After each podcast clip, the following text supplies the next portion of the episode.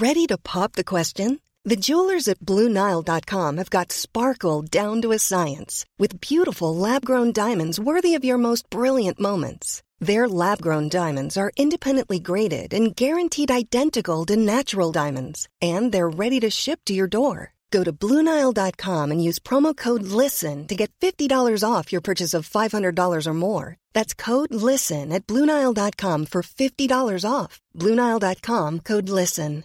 Hi, I'm Daniel, founder of Pretty Litter. Cats and cat owners deserve better than any old-fashioned litter. That's why I teamed up with scientists and veterinarians to create Pretty Litter. Its innovative crystal formula has superior odor control and weighs up to 80% less than clay litter. Pretty Litter even monitors health by changing colors to help detect early signs of potential illness. It's the world's smartest kitty litter. Go to prettylitter.com and use code ACAST for 20% off your first order and a free cat toy. Terms and conditions apply. See site for details. Spring is my favorite time to start a new workout routine. With the weather warming up, it feels easier to get into the rhythm of things. Whether you have 20 minutes or an hour for a Pilates class or outdoor guided walk, Peloton has everything you need to help you get going. Get a head start on summer with Peloton at onepeloton.com. Because that's what Dan said he was trying to do, you know, Callum. What? The green screen thing. Yeah. What for us? No, just in general. Like anyone, see like how like Gasworks have a green screen, yeah. Okay, flipping. Yeah, he's doing. Who else? 90s babies have a green screen. Took one of my podcasts and now it's doing it. Who's that? Anfield South. Are they doing a green screen? Now they do it with him in the green screen with his cameras. Oh what? He took it. He said he took the food. He did. Nah, do you know what? He actually did, but it's fine. Okay, hold on one second. Are we in? Yeah, we're recording. Jump on that microphone right there. No, not you. Callum. I think, we just, because we have to say this. It's fine, though. So what? So you're saying Dan teeth the food? A little bit. So explain. Before we get into this properly, explain what Savage Dan done. He's not here to save himself, but explain what he did. So I was recording a podcast called Anfield South for Liverpool fans or whatever. Shout out to them, man. Yeah. Been doing it for quite a while. And then how long's quite a while? Almost a year. So that's a year worth of food. Okay. Yes. Yeah. And you know what makes it worse is Dan's been asking me like advice on cameras and shit. No! Now that I think about it. Dad! So I've been doing that, helping him choose the right things and whatever. And then Anfield South turned around. They're like, yo. To be fair, they were straight up. They're like, yo, funds are tight. We've got to. Serious? Cut costs as much as possible. So they're using Dan now. Is Dan a cameraman now? No, I don't know if he's filming it, but he's definitely got someone else editing it. Oh, okay. So what's happened? Dan stole your idea. Basically. Nah, he's just stolen the client. He's stolen the client. So what happened was, obviously. Yeah. Like for the podcasts and that, Callum's the Don. So anyone who needs podcasters and all kinds of stuff, Callum's the guy, innit? Yeah. Right? So, you know what I mean? Callum's the guy, yeah? So anyway now, boom. Dan's obviously got this big building, whatnot, broken it down into different sections or whatever. And he did say from time, he was like, I want to get some cameras in and start filming. Yeah, he's been on it for a while. He's been on it for a little while still. So as you've seen, the building's got all these different things going on and that. And one of the podcasts that he was filming, what they called Anfield Road. Anfield South, yeah. Their man, they record theirs in the other room or whatever, and Callum films it. Yeah. So anyway, now obviously Dan's been coming to him on a vibe of boom, like what cameras and that are you using? You know that man. They just teethed it up. Yeah, and they just pretty much, yeah. Bruh. Yeah. But it's all love. It's nothing personal. It's just. Would you say it's all love if it made like $1 million and he didn't give you a cut? Would you still be like it's all love? Vex. Then I'd feel I definitely feel the type of way, but more so towards Anfield South than Dan, because Dan's just offering the service, just like he is to everyone else. But it's more Dan though, just like I am. People, they're just the client. Dan's like your, but the client chose to go that way. Yo, oh no, it's Chuckie Online, and you are on Halfcast Podcast. So don't say anything mad. Actually, you hear me? Ah, he's gone. Oh shit. Let me just get it one last time. Nah, but obviously, it happens, innit? It does happen. Dan's good sports, though. Dan's man, bruv. Like, it's in the name anyway, Savage Dan. Savage Dan, exactly. Savage. I've known that for for years. But, it's gone. Yeah, it's got. Do you know what it is? It's reception down here anyway. Yeah. Oh no! Nah, I'll tell you what I could do. FaceTime. Well, Chucky doesn't have an iPhone. He's got a Pixel, I think. Yo, what's it? It's Chucky Online, and I'm on Halfcast Podcast. Oh, shit. Callum's upset. I'm not. What's happening? I'm not upset, Dan. Callum's pissed off. You're a thief, bro. He came in here. He threw his jacket down. He took his top off and he started walking around the studio aggressively. He took his top off? Yeah. Like banging on his chest, bro. Like, you know what, I'm coming there. Who is it? Just you two in there? It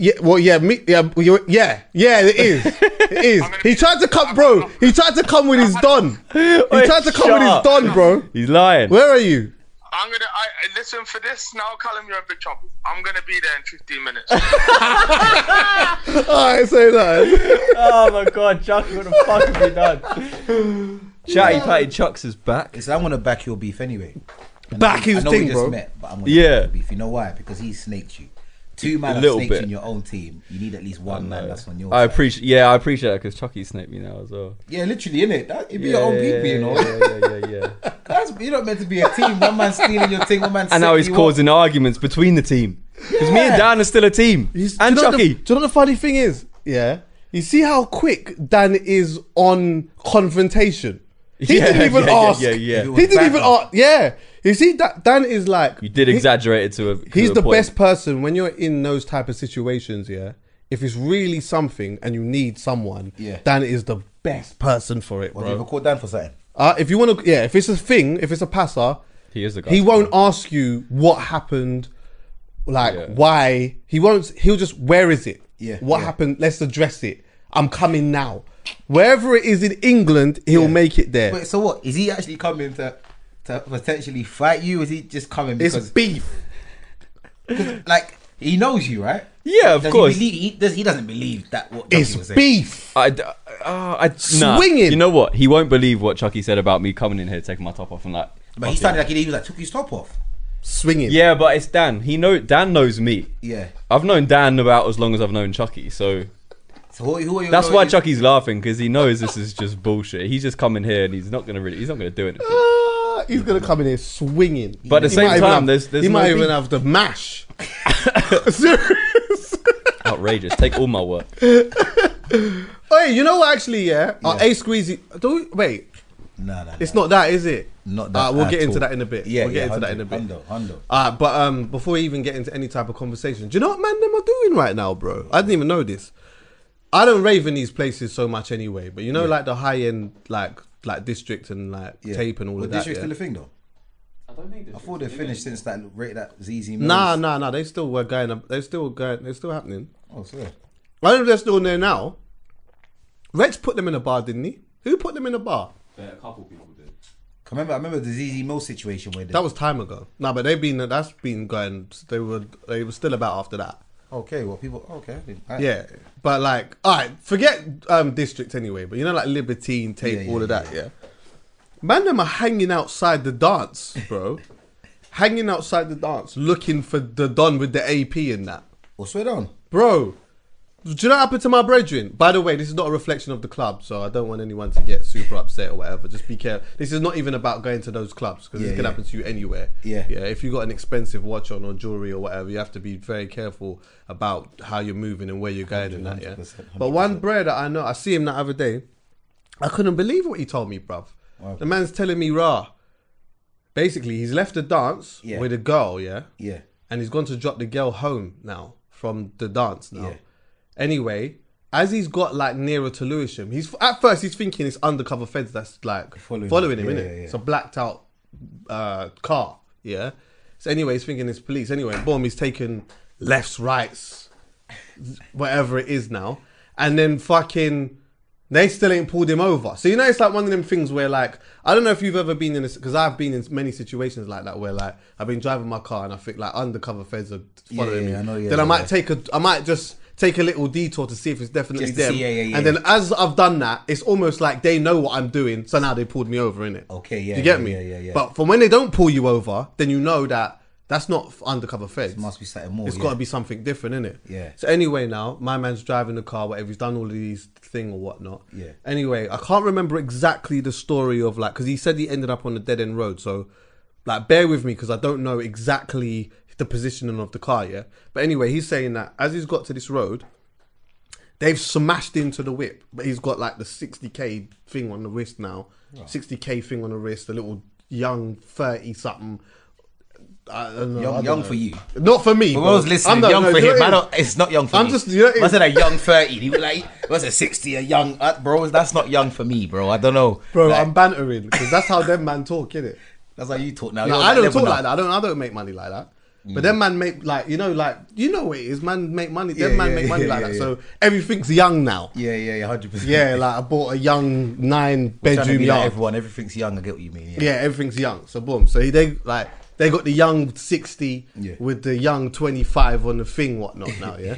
So anyway, my man these lot smashed into the whip and that, and then all four of them jumped out of the whip. Yeah. And started smashing the car window, yeah? But the car windows that he's got are like, they're like protected screens. I can't remember exactly what they're called, but you can't just break them. Yeah. Like, they don't just smash like that. You have to, for them to smash, it's like a vigorous thing. All this happened with the girl in the car? With the girl in the car. So I'm saying to him, right, the girl must have been panicking or whatnot. Yeah. He's like, nah, bruv, this girl's from South. She was just like, she was actually just ringing the police and that, but she weren't going mad. She was just like ringing them. These man smashing the thing, telling my man, get out of the fucking car. Yeah. But obviously he's got the young 60 and he's saying, there's no way that I'm going to be a victim tonight. So anyway, ended up smashing up his whip, smashing up their whip, ran one of them over and then got away. God. Yeah, mash up the man's leg and all of that stuff, yeah. Are you sure you're allowed to tell this story? Because they might be listeners of these men, they gone jail in that now. Swear. Yeah, these man gone dead. There was a court case and everything. These man went to jail. That is mad. Yeah. But because I was asking him, how do you know if you went all the way to Lewisham, how do you know that they came from the dance though? Like, how would you have known? That's a fair distance. Do you think it was a setup? Do you think the girl could have set him up? Because she could have been on the phone to police, but really could have been on the phone to plot twist. Oh my god, that's some top boy shit. Forensics. That's some blue stories stuff. Plot twist. Because this car was following, this girl's on her phone, she's calm, not just because she's from South. That don't mean anything. She could have been. Do you get what I'm saying? Yeah. Fucking hell. Fam. Do you know what it is as well, bro?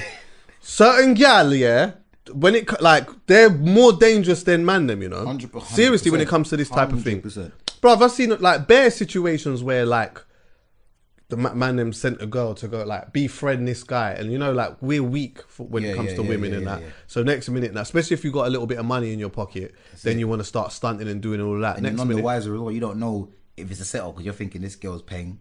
I've chirped her. She's on me. Let's go to the hotel. She says yes, and then 50 man knock on the door, and you're now 50 man. Yeah, I've been in the maddest situations back in the day, bro, because of just allowing a girl to, and the thing is. When I'm looking back at it now, I'm like, maybe it was a setup, but at the time, I'm none the wiser to even think it's a setup. But tell me one, please. Tell me one. There was one situation. You can laugh at it now, innit? Because it's like, can you laugh at it now, or is it like, does it still hurt when you talk? No, because nothing ever happened. Like God, like I'm a child of God, and I believe that God has always backed my beef. You get it? It sounds funny now. Before you even get into that, yeah. How comes he's back to yours and not next man? I don't know what you see. Favour's not fair. Do you get it? You know about favour, right? I watched the doc you done in it when you went over to Jerusalem? And you said you weren't really a man of faith and whatnot. Yeah. But you know what favour is, innit? Like it's like God's favour. So like, say for example, I'm praying for something. I say I pray for a job, for example, and I go to a job interview with 5 other people who are qualified. And I'm not qualified, and I get the job. That'll be considered as like God's favor. Oh, God said, you know what? Yeah, true. You been checking for man. That's it. I'm gonna pattern you. I'm gonna pattern you, and more time it might be you need to have this job because you might be able to save maybe more people with the job than the person that's qualified. He might get the job and just become a bigger snob than he really is. Okay. I might get the job and be able to build, I don't know, a school in my community, for example. Okay. This is just me getting deeper with it. Yeah. I feel like God's had had favor for me when it comes to. When I was on the roads, I feel like God's always... Because I've always been in situations that nothing's... every situation I've been in, honestly, like nothing's ever happened. I've been in mad situations, and I've always come out calm with a smile on your face. No, I've never been. Tell me this story then. I couldn't even think of this story. All right, cool. So basically, time ago, we must have went to meet some girl, and obviously we've gone to meet this girl.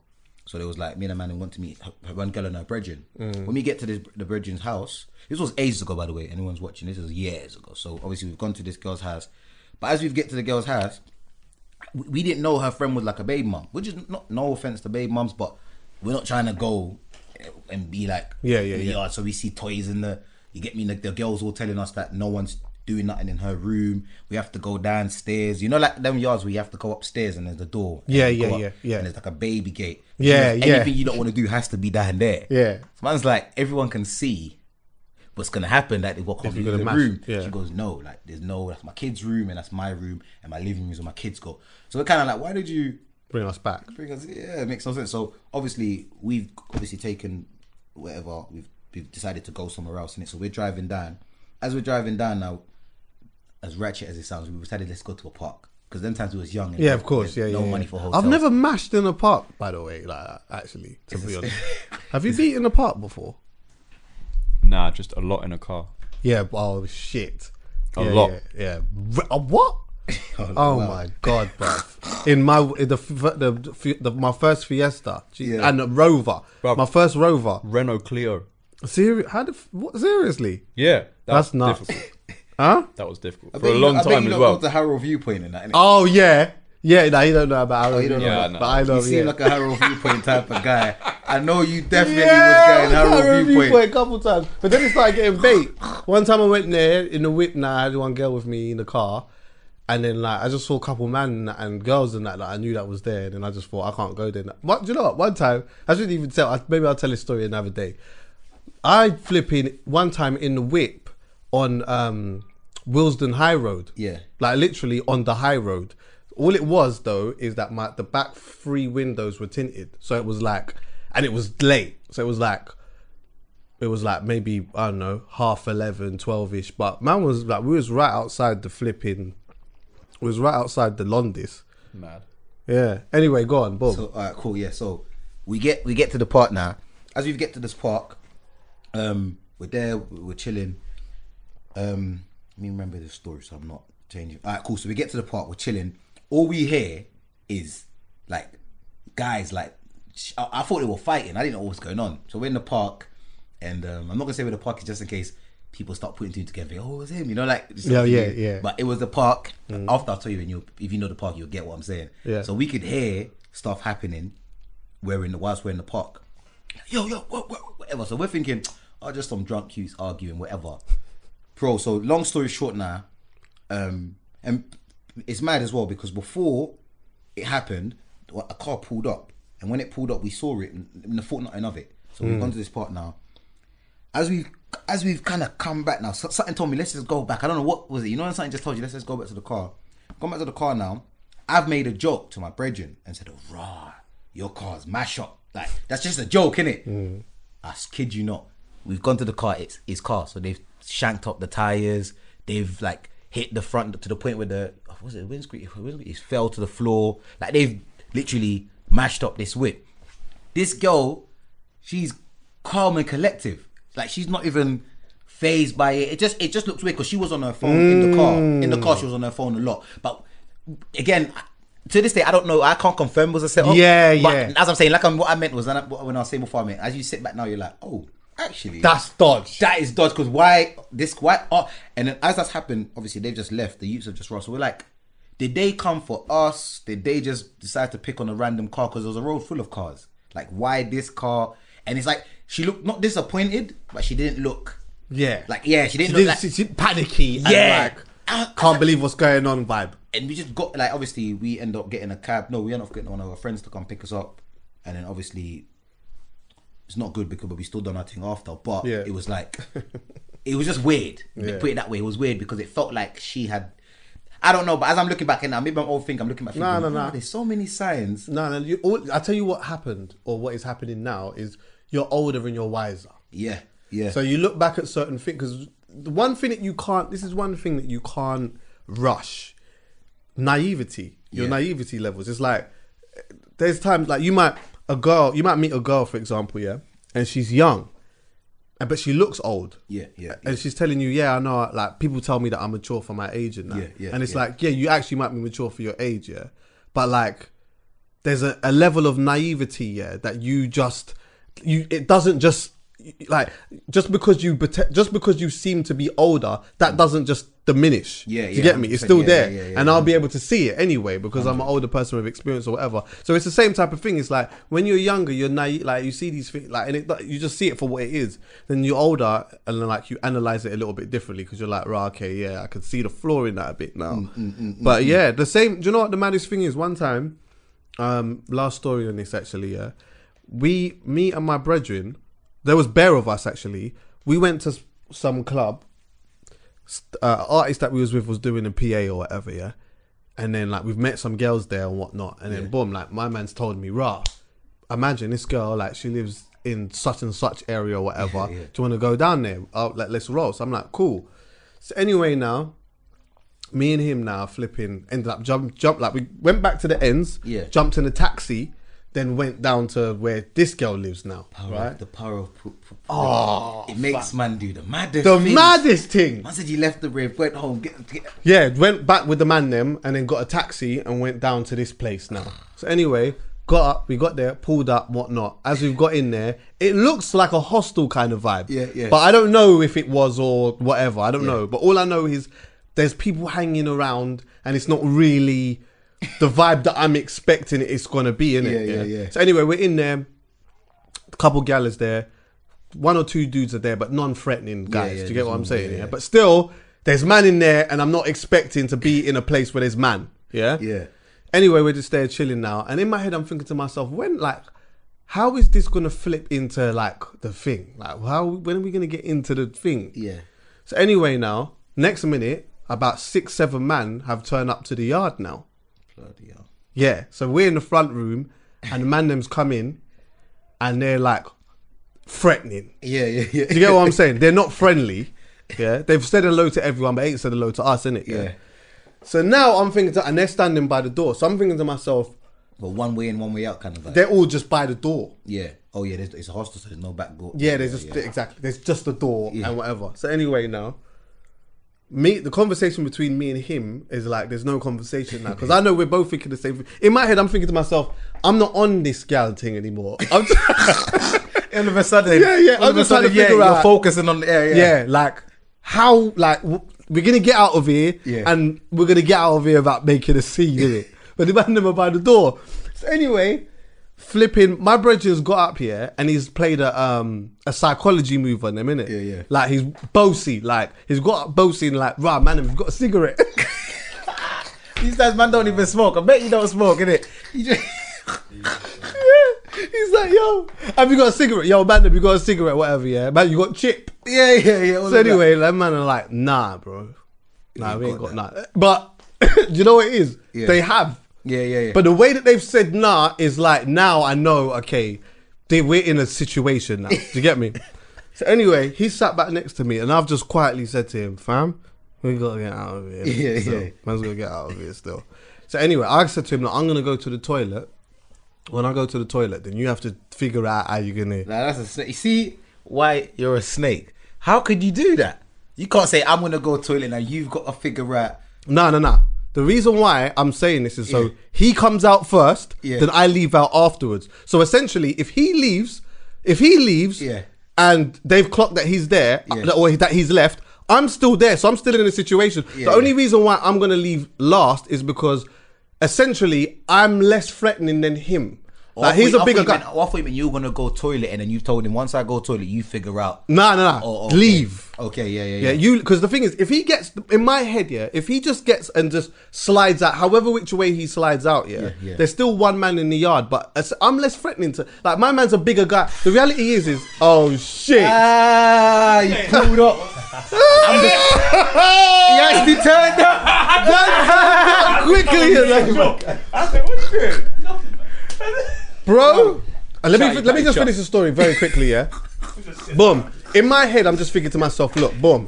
Yeah. My man's a bigger guy, yeah, and more time when dudes are on the confrontational thing. Yeah. Sometimes the testosterone goes to like the bigger guy. Who the fuck do you think you are, kind of thing, innit? Mm-hmm, yeah. Mm-hmm. Me, I'm a littler guy, so it's like things can still happen because I've still been rushed and punched up and all of that before. Yeah. But my thing is, once he gets out of there, that's one less issue. I can pattern my way out or whatever. Yeah. Yeah. Really, he should have said no. We're leaving together, but he did leave. He left. He got out of there. I would have left as well. Yeah, but he left. But he should have left because it would have been more mad for him than I think it would have been for me. Yeah. In the end, I ended up bouncing. I ended up getting out of there. I've realised that he's gone. Whatever. Then I'm standing by the exit, and as I've stood by the exit, I'm just hanging around. Yeah, yeah. I'm just hanging around, looking like I'm not going anywhere. Yeah. Do you get what I'm saying? As soon as now it looks like man, them got their eyes off me. Bus alright, gone, and I'm out of there. See, when we left, not one text or call from the gal. Swear. The girl never rang to say, right, where have you gone or like whatever. That's what I'm saying. She set man up, bro. That's what these lot do. She set man up, bro. What, recent now? Nah, this was time ago. Oh, you time ago. So again. Telling, yeah. Exactly. He's like, where's his high school? Boom. Yeah, Callum's upset. He was vexed. He put his top back on now. I was shook. That's the first time I met him, and I was thinking, raw. What happened, bruv? He will come to me like, when I come in, he's all moving like it was you. So he thought it was you. I was like, bro, I don't know what's going on. Bruv. What's your deal? What's going on? But he's saying raw, like, boom, like he's been a working couple podcasts and that, and he's been teething some clients. Like you're asking for advice and that, and then these things you use the advice and that. Yeah. Who use my advice? No, use his advice. That he's saying boom. And sold his client. Can I just say, they're wild. He said he was going to have my back. No, we're joking. No, we're joking. What are you talking about? No, we're joking. Yeah. No, we said it already. It was actually a joke.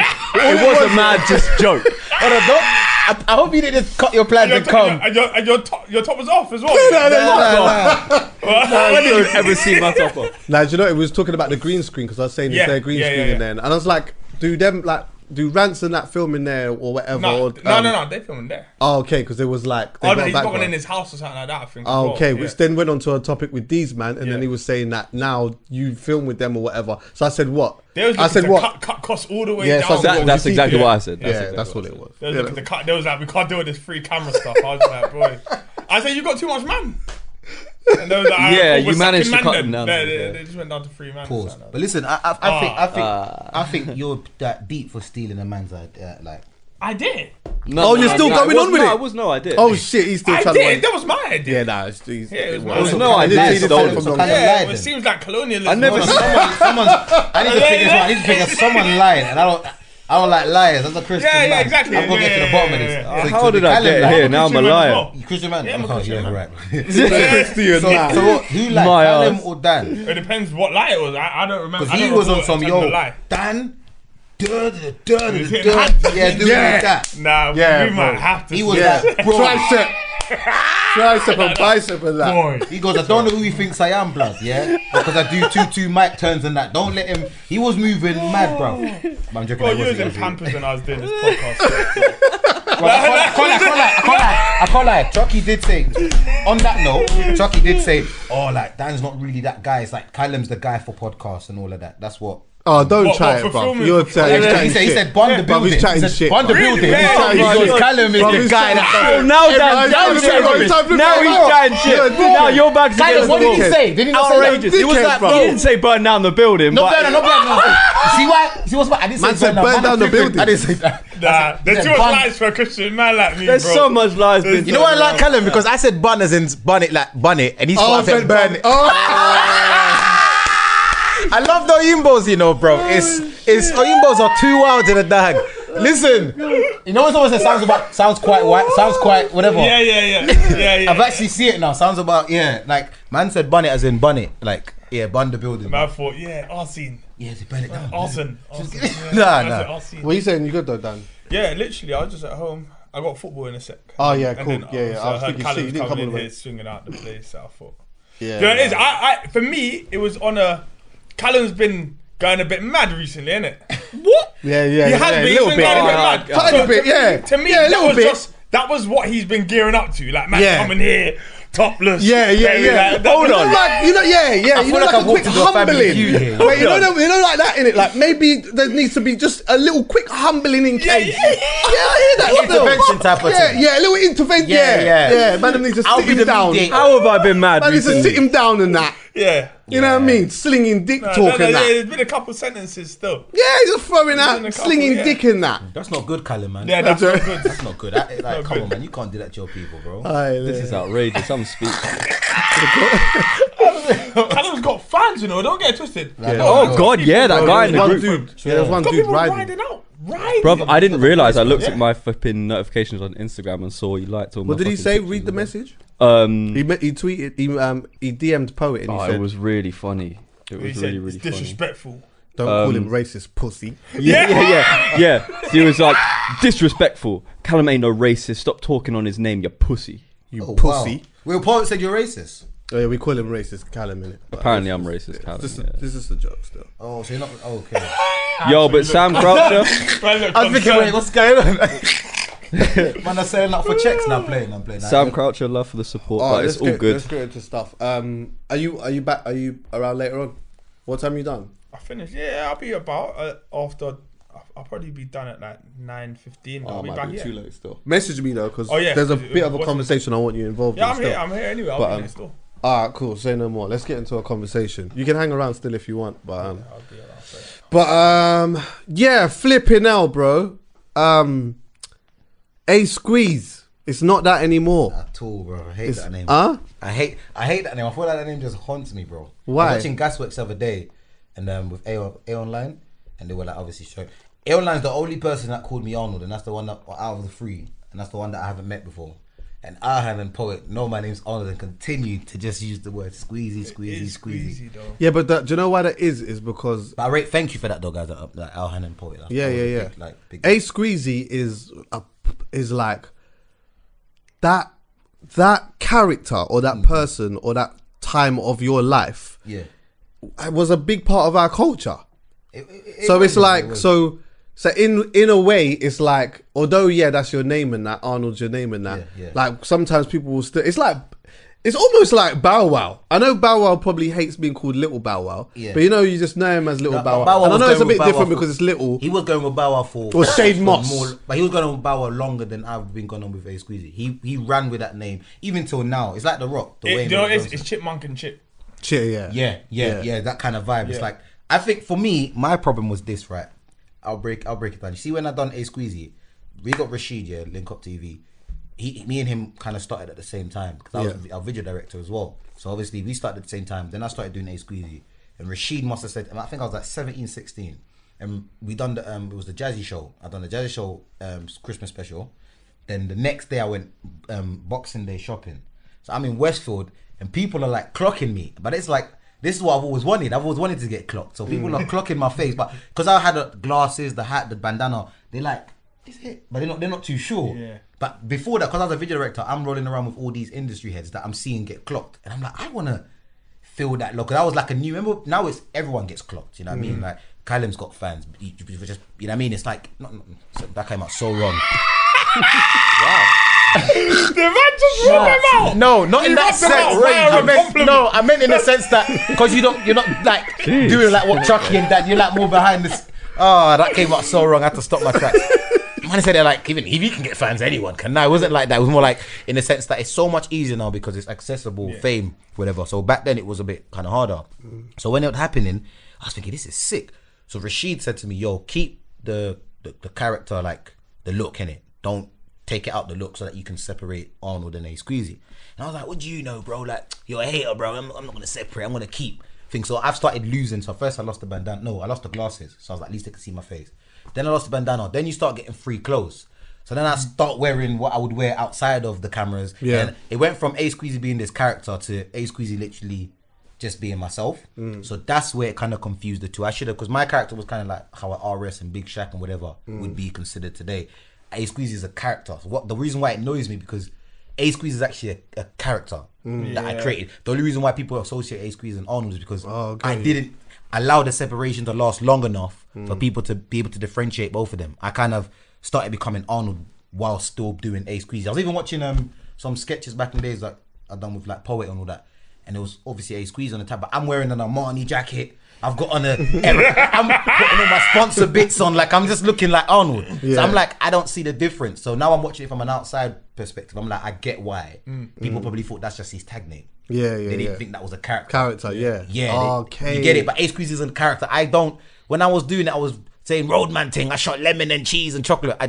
Who shots chocolate, bro, on the roads? You get it? I don't know, maybe now, but... Yeah, my cousin used to shot chocolate still. School. That kid made $1 million, though. There's a kid that made like $1 million... From shotting chocolate? He's got branches in different schools.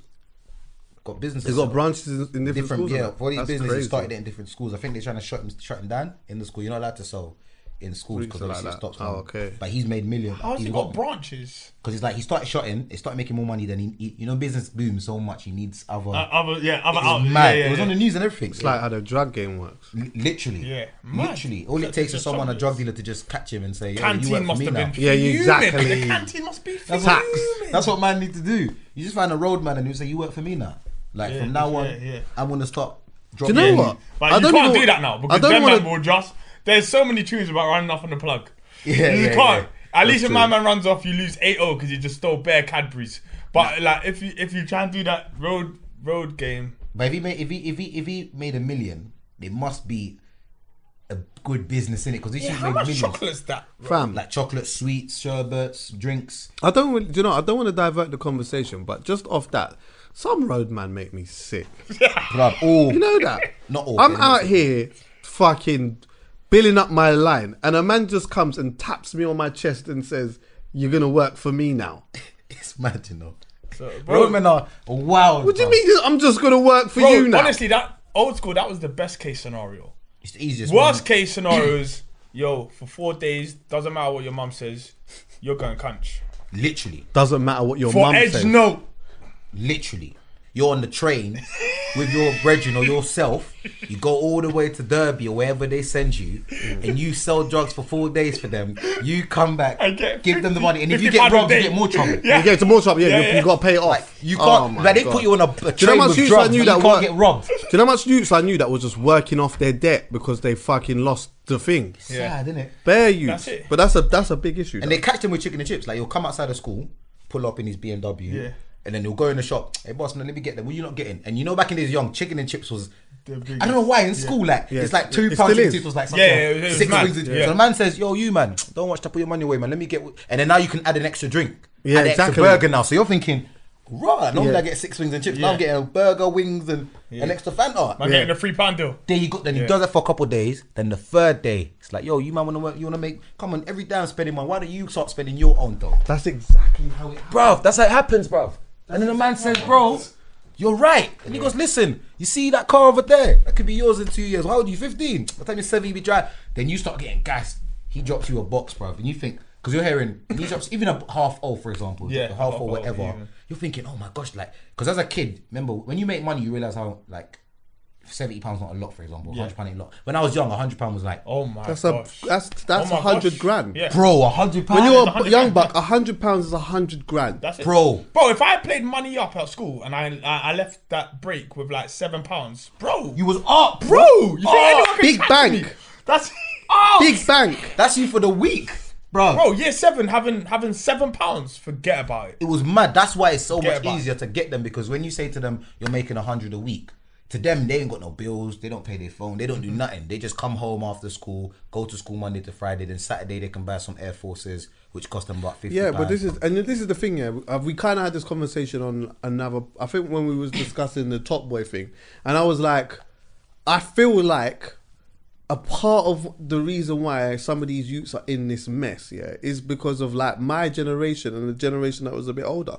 Because of that, like, man... On my estate, literally, it was exactly that, bruv. Man. Like, literally, it was exactly that. Man would just say, like, dude, you'd have the older lot that was there, big whips, you know what I mean? And they were the cool lot, And it's like, of course, you go home, you get told off by your parents or whatever, Or your parents tell you to do something or whatnot. It just feels different when the man them tell, like the older lot say, yeah, you should do this or you need to do that. Because it's like, I think that you're cool. Yeah. I'm looking at you as a cool person. Do you get what I'm saying? Yeah. So now, when in that situation now, we're at a chicken shop and that, and the man's Like every time I'm going to buy something, the man said, "Oh, don't worry, man. Push that aside." He's button, and I can add extra things. And what I get to keep my £2 on top of that. So now I can go to the other sweet shop now and buy my dessert. You've already got my trust now. So when a man says, "You know what? You know what you like the you like what I tell you what you do. You hold this fire. That's it. Hold that. Just put it underneath your bed whatnot, or hold this or whatever, and then that's you. Like when I need it, just make sure it's there. Now I'm walking around with this whole thing of like, if anyone, I know what I've got. You know, like that. Like it's like when I go out on road now, when I go out on road, my whole thing is whether I'm conscious of it or it's a subconscious thing. My whole thing now is try me because I know what is in the blue bag. Plus, even though he said it's not mine and I've got to give him, do not touch it. I know what's underneath there. So say one thing. And now, because of the affiliation, no one's troubling you anyway. No exactly. Because they're like, my man's working for this. And because they've heard of the order, my man's working for shop. That was the main thing. So the man robbed certain man, not because of the certain man, just because of whose food that actually was. Yeah, it's like, bro, that's what I'm saying. Well, that's just no shot. Bang Bang's younger. Say to me right now, what are you looking at? What are you looking at? Yeah. Give me this. Wait there. Don't forget the wait there. Yeah. Don't even trying to have an argument. I'm not even trying to have an argument. We're not even trying, because I know he's not lying. I know what's in the blue bag. Yeah. I know what's there. They get so sucked in. It's sad, you know. That's why I try my best to help these young G's to understand, bro. These young G's, especially now, it's gone a bit nuts where youngers are turning on olders. Like youngers don't. I know youngers that have run up on olders. You know, like olders, because olders 100%. Are back in some roadmen. Not all of them. Some roadmen, don't come after me, are stupid because some of them are so old they keep going prison. So by the time you come out of prison, say for example you went prison when you was 18 and you come out when you're 25. The youngers of that's 89, 20, 20, that's 6 years, whatever it is. My math's mad. But in 6 years, a 15-year-old has now become what, 21? He's not a younger no more. So you've come out now 25. Because remember when it's mad because 21 to 25 is not that big age gap because you're kind of in your 20s. But being 16 and someone being like 20, it's like you see them as like, oh my gosh, you're such an older. So when you've come out now, you've gone in at 18. The kid was what, 15. He was seeing you as an older because you're 18. You're in college. He's still in school. You now come out at 25. He's 21. He's looking at you like you're my level, bro. Like now he's shotting. So younger older comes out thinking he's still the guy. So you man, I heard you man are shotting. Listen, I need your line.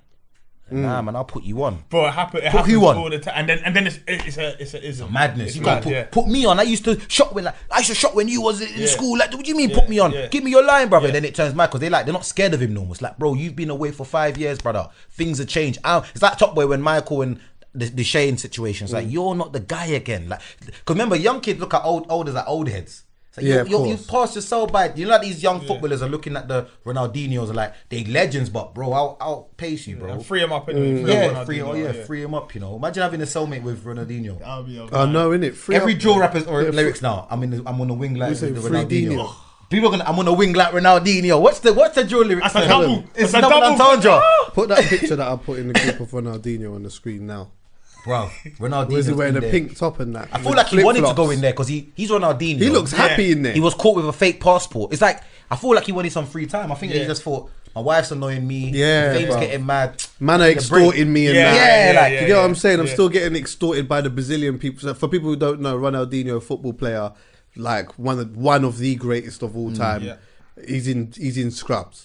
Literally, in Paraguay, using a fake passport. It's like the story gets more and more wild when you like say the story bit by bit. Paraguay with a fake. You're a big. Imagine David Beckham. Imagine working in the airport. You see David Beckham, and he's like, you're looking at it like, and he says John Smith, and you're like, what? Like, what do you say? He's like, so Mr. John, and I can imagine him just. I can imagine him trying to casually just be like, still face. My name is Phillips. Why couldn't he travel anyway? This time, I bet his Spanish is not even that good. Yeah, he's exactly. Brazilian. He's like, hello, my name is... I bet he was a man in that Francois Jacobs.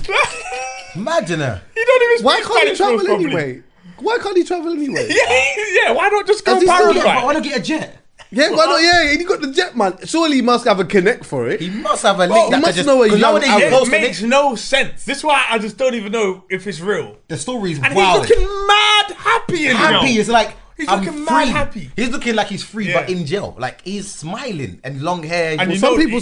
Well, do you know what? That's a deep conversation because some people are free in jail. To be fair, 100%. But that's a conversation for another day. I saw a homeless guy carry a knife purposely in the train station just to get 4 months. Bro, dude, I literally, yeah, I know. No, I was in scrubs every week, like, I just needed a little vacation. Yeah, I don't like that. Did you imagine that?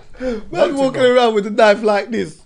Like, hey. So everyone can see it, yeah. Hey, he's in the station, he got nabbed. Walking past the police officer. Yeah. It's like, look, you're not going to know it. He's like, oh, that's just Philip. He's always he's trying to get free. Because it's like free electricity. I shouldn't laugh at that, but you know what? And if you go in there with an actual plan, do you know how much uh-oh is in there? Bro. Huh? Bro, wait, I don't know what you meant. Wait, for like shotting? Yeah. Oh man. Well, in food in jail. In jail, it's like a 10 times premium. People going in. He went in as a whole business plan. I thought you meant as in like, wait. People are shotting a whole O in jail. Oh, like man, actually boxes, bro. If you've got one, like, bro, there's man that's making big, dumb, stupid dough in jail from shotting in jail. Wait, man are moving boxes in scrubs. Bro, I know man that was making 10 bags a week. I know man with business. I know man with business. They'll go for those few months to shop. That is fucking crazy. Bro, I know man are in jail. I don't even know what I've been approached. Because I got do the management as well. I've been approached by people in jail about like their businesses for my clients. Like, yo, we want to pay your client. I'm like, how are you paying my client? Yeah, like you're in pen. We got more dough than you. Man's like, yo, I will pay your client to do this with this. We got this brand we're working with, working on. I'm like, where can we send? Like, where's like, we don't. How can you get a refund? Like, how do I? Like, my thing is like, where's it? Like, you know what I mean? I'm like, where if it doesn't fit? Like, who do I contact? Is there like a PO box? But it's like, man, are legit in there. Is there a PO box? Yeah, patting like, in life. Proper, yeah, it's mad. It's mad. But that's the premium for Joe. Literally. You got to get it here. If you can't get it here, you ain't getting it. So see in the early Arnold days, yeah, with the A squeeze it. Did you get caught up in that from your estate? What estate was? Were you from? St. Raph's? No, not St. Raph's. I was from an area that I hate saying because of the fact that the affiliation behind it. But I'm from a certain area in Northwest. Ah, cool. But obviously, when I was growing up, just say it. Nah. Yeah, isn't it? You know I don't say it. You know I don't say it because I've moved. Kilburn. Nah, not Kilburn. Nah. I've moved so long away from that. He knows. I've moved so long away from the area. Stonebridge. You're from Stonebridge. I done a photo shoot. I did a photo shoot. Stonebridge and that. When I was like, I don't know how. I must have been like 17. Church Road and that. Nah. I'm never gonna say it off camera. 100. But I was from that area. Yeah. And obviously. It's just doing. Obviously, when I was young, you know, you're involved in every. I feel like everyone at a young age was involved in something. Like, well, not everyone. Callum, was you involved in any activity as a young kid? Absolutely not. Oh, right. Oh, yeah.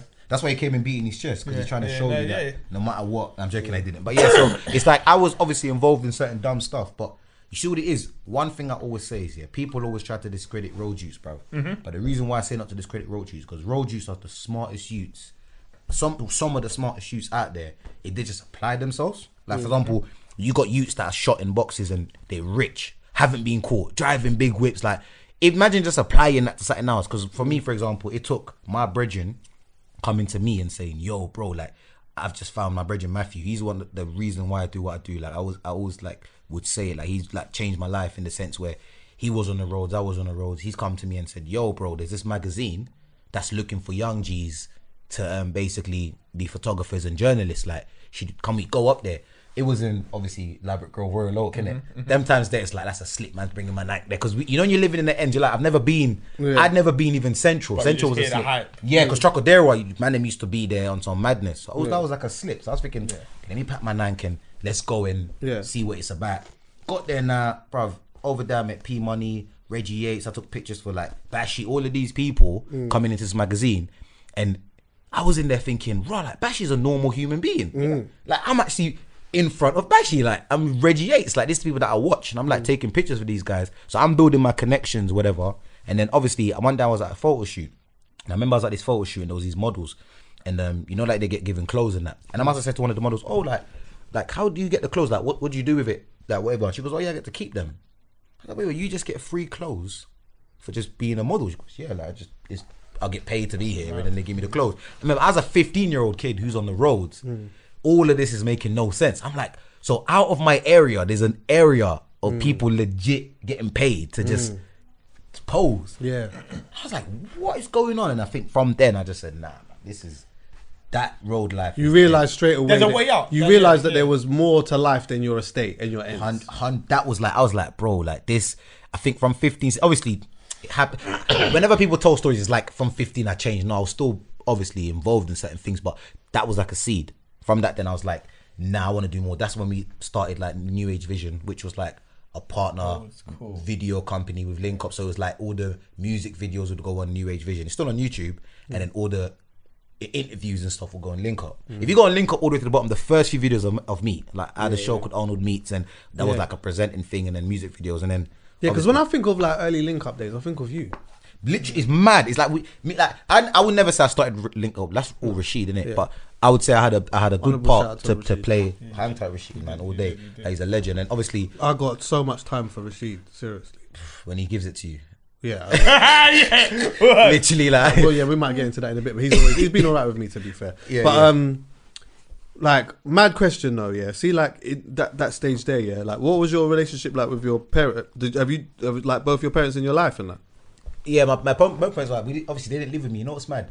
Because what I say is mad, yeah, is that because of me, I'm like adaptable, so I can be with. Because I was the kind of kid in school where, because I was popular in school. But I was popular in the sense where when I was in primary school, I never used to get bullied, but I used to get picked on because my lips were big, innit? Now it's, my lips was normal size, but I used to be called... Yeah, normal size. But I remember someone told... Everyone's injecting to bits now. Bro, someone said to me in school, if I was to drop face first, I'll bounce back up. And that stayed with me, nigga. Do you know what I'm saying? And I was like, bruh, is that what you think? Like... It's so rude. You know what, school kids are just rude, unnecessarily rude. They say the dumbest things. As an adult, I'm like, that's a dumb joke. But at the time, it's like, yeah, that hurt, isn't it? Fam, and the man used to come up to me and say, "You're not ready for the Mercury." This is why people forget school, especially primary school. And bro, it was. Oh, it was vicious. It sets you up for life, you know. So was your school predominantly white? Bro, no, my school was in Harlesden at the time, so how comes you getting so much of these lips jokes? Because back in these big lips, like it was weird. But you went to a black school though. Yeah, but you see the thing is, there was Asians, white people. There was a few people, but it was like it's weird because in school you get cussed for the any discrepancy you're like, getting it. You're getting cussed dumbest for things, as well. Dumbest like the dumbest that you could get cussed for. I don't know. Having what is actually a good? I remember having straight teeth. Someone had straight teeth, but the front two were like really straight and a little bit longer. Yeah, and I used to say, if you sneeze, you'll bite a hole in your chest. Oh shit! Fuck. And this doesn't like. But as in, they just had good teeth. But anything will do. Anything will do. But the thing is, with man, when I left primary school, I went to another primary school for a bit, and I went to high school. And I think when I left, I went to another primary school in another area, but I done only 2 years there. When I was in that primary school, when I had moved, I said to myself, you know what? In high school, I am patterning up. I'm going to be this new and improved Arnold, and I'm not going to... Yeah, so... Because I'm adaptable anyway, what I went and done was I was cool with everyone. So I can be with, you know, the Asian kids. I can be with the maths kids. I can then be with the road kids. And I'm just all over. Like, sometimes I might not even be hanging around my road friends. I'll be with, like, in, like, an after-school club with a couple of my Asian friends. But that's a gift, you know? That's a gift. Yeah. It is being able to walk the room. And that's why, with my parents and that, I would say some of these kids, their parents don't even know what they're doing, what they're getting up to. Because at home, they're so... That's why a lot of times when you see, God forbid, when kids die, parents are like, oh, my son was good. Probably was good, but because you don't know how he was... At home, he was such a nice guy. And with the family, you're seeing him playing with the kids. Because not every role... People feel like Robin have to have this... Like, 24/7. Yeah, it's not every 24/7 you come... Robin are probably like some of the funniest people. Robin like... You know what I mean? People just think like you come home... Hello, your mum says hi. You said your mum, shut up, sit down. Like it's not. Some road men come home like, hey mum, hugs and kisses. You know what I mean? People, I don't know what. You think you eat your dinner like with a knife, with two knives, and you're just catching it with your mouth. It's boring up the steak. Yeah, it's like cut the steak. Come here, like it's not like that. So a lot of people are very adaptable. So I would say like with my parents, they because they didn't hang around with me. Like a lot of my parents, they gave me a lot of freedom in a structured way. It wasn't like freedom where they allowed me to run riot. They gave me freedom, but I think more because they trusted me because of how I showed them I was around, and I wasn't like ratchet at home. Obviously I had my problems as a kid, but I was so kind of cool where they just thought, oh yeah, outside he's probably cool as well, not knowing that outside man's ducking down ups or doing whatever. Do you know what I mean? It's just weird. But then I never brought it back home. That's the good thing. I never ever brought trouble to my mum's yard or to my dad's yard. I don't believe in when I see people that like, oh yeah, someone kicked down someone's door, or someone caught the mum slipping, or someone beat up the guy's dad. You know what I mean? Like I'm like, it's weird. Like when I hear those stories, I'm like, why are you bringing it so close? Yeah, the boundaries and all of that's changed. The police, obviously, you can lick off your door. Yeah, that's the pay for the door. Yeah, exactly. It's not cheeky that someone needs to sort that out. The police will kick your door and they don't fix it. You're allowed to claim that back if they don't get, if you don't get charged from it. Yeah, they kicked down my door and I didn't get charged. So they paid for the. Do you know what it was? It was a big long thing. You have to go. But the big long thing, bruv. In fact, I paid for the door and they paid me back. Yeah. So then what I did was I just got my don, who was like he just fixed houses and all these type of shit, and like I got him to fix the door. I think I did anyway, and then he overcharged me, and then they paid me back so I could get more money that way. So big inconvenience, but that's a conversation for a very different. I know people keep dissing me for that when I say conversation. Chuckie does that. He's got them all in the bag. Trust me, if you go to his house, he'll be like this. He'll look at the wall. There's like just.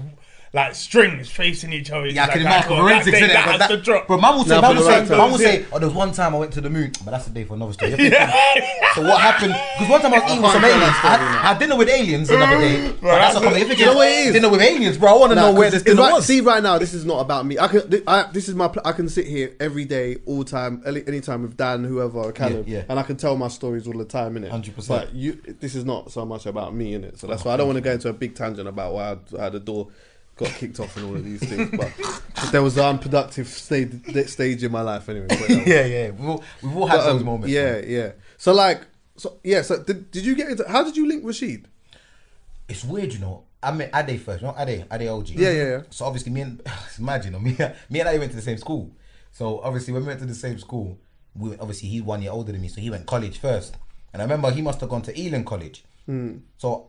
I was like, I don't know why me and Ade became close. I don't know how we became close, but I think it was through... Yeah, I don't know how we became close, but obviously, he's gone to Ealing College now. So Ealing College just been built at the time. So there was about 30 people in there. They just spent £3 million to make it. It was proper sick. Jamal Edwards was there. Yeah. Like Froster was there. Like, what's his name? Evanger. Yeah, was there. Everyone was there. Yeah, everyone was there. Ealing. It was sick. So obviously, I've got there. As I've got there, Ade's left. So I'm like, yo, bro, where you at, bro? Like, you told me there was bad gal here. Like, that's he. So he's picturing like this bad gal come to Ealing, trust me, like I'm here. Boom, boom, boom. I get there, bro. Please tell me why there's 30 of us there, two gal, and there's nowhere to be seen, bro. Yeah. So I'm like, what? So as a kid, you know, like a 17-year-old kid, 16-year-old, you're dumb, innit? You're not seeing the benefit of having Jamal Edwards in your college, having £3 million spent on the media or whatever. You're just looking at like, I want to see gal. Do you get where I'm from? Of course. So obviously, long story short, I then moved to Oxbridge where I'd gone, innit? So, like an idiot. Like, what college? So 30 days after me and Eden, I've gone to Oxbridge like an idiot. So I'm in Oxbridge, which was probably the worst experience because the media department went from this massive building to one little box room in the corner of the college where our media department was. So obviously, I've gone there now with Ade. As I've gone there now, me and Ade was in the same course, innit? So one of our brethren from Road, like, he said to man, like, you man do media, I want a music video. Yeah, I want to shoot a music video in the ends, put the ends on. So I'm like, you know what, bro? Let's do it. Do you get it? He's like, yeah, I'm gonna At that time, what was happening? Let me just think about that quickly, yeah? Yeah.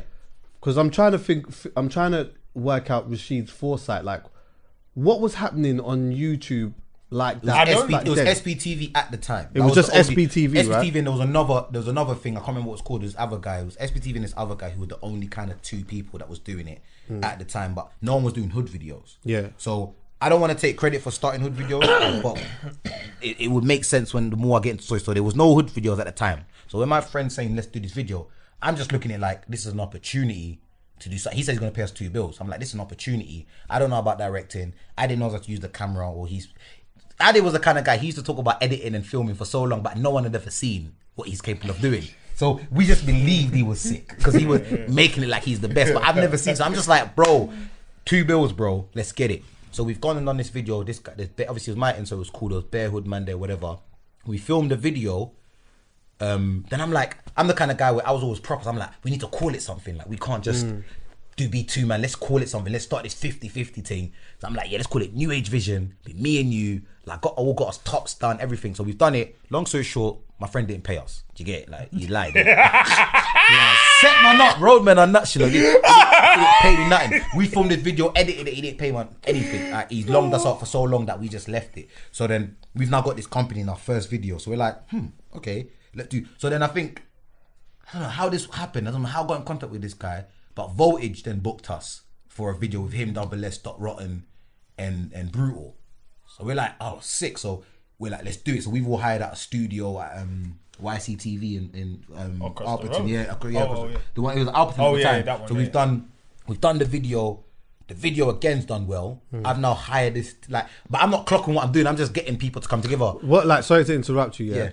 Because obviously things was different back then. So what was the idea of doing well? Because like now doing well is like 500,000, a million, whatever. Yeah. But back then, obviously, it must have been what 10K, 20K. Yeah, like... it was about 10K. I think the video, I can't remember how much it got, but I think at the time numbers weren't a thing. Yeah, it was like you just put it on YouTube. That was back in the days. It was going on YouTube's the thing. It's not, so you'd film a video and because you're on YouTube, it's like it's on YouTube. Sick. Yeah, you're on YouTube. People can just watch it. There was view count. That's why monetization came in later. Because was there even a view count like that then? It was, but it was like it didn't. Like remember why I say that? Because remember back in the days when the Krypton Conan thing happened. Yes, 1 million people were like they fake views. Nowadays, if you don't get 1 million, just it's like for people who don't know what you're talking about. Krypton Conan did a freestyle of Otis, yes, and in 1 day it got 1 million. It got 1 million views in 1 day, and a lot of people thought it was 1 million views in a short space of time anyway. And a lot of people thought that they were faking the views. Yeah. So I think it was one of those ones where views weren't really a thing. It was like we're just on YouTube, and obviously at the time working with Dot Rotten and Double S was the guy at the time. Do you know what I mean? And obviously Dot Rotten was a grime legend back in the days as well, still kind of is, but it was like obviously whatever. So we done that. Then I think you know what, actually, okay, let me tell that story and I'll go back again. But then so 1 day we had a video we done. I think the business started doing well. So as the business started doing well, I remember I'd already known Rashid, because Rashid was like in ends. He was a producer called Ice Cold. Do you get it? Remember Ice Cold? Yeah, of course. Ice Cold. So obviously I had a DVD from way before. I had this DVD called In Your Ends, where I went to different areas. I filmed Smart Kid, this guy, that guy, and I was trying to put together, but it was with cassettes. So I didn't even know how to edit. So I remember I must have asked Risky Rhodes, and I think he tried to charge me a bag. But this was MySpace days. I'm like, a bag? I'm 13. I'm like, a bag sounds like such a... I don't know if he charged me a bag or said it, but I can't remember. I just saw a bag. Yeah. So I was like, who else does videos? And I remember Ice Cold was doing videos as well. So I must have DM'd... I don't know if you called DM at the time. I PM'd him, private message on MySpace. I was like, yo, I'm this kid from Northwest. I just want an editor. And he's like, yo, come to my yard. Because basically I said, I want to interview you and edit whatever. He goes, yeah, come to my yard. Invite me to his yard. He's living in Harsden in the sticks. So I've gone there, interviewed him. He's taking the footage.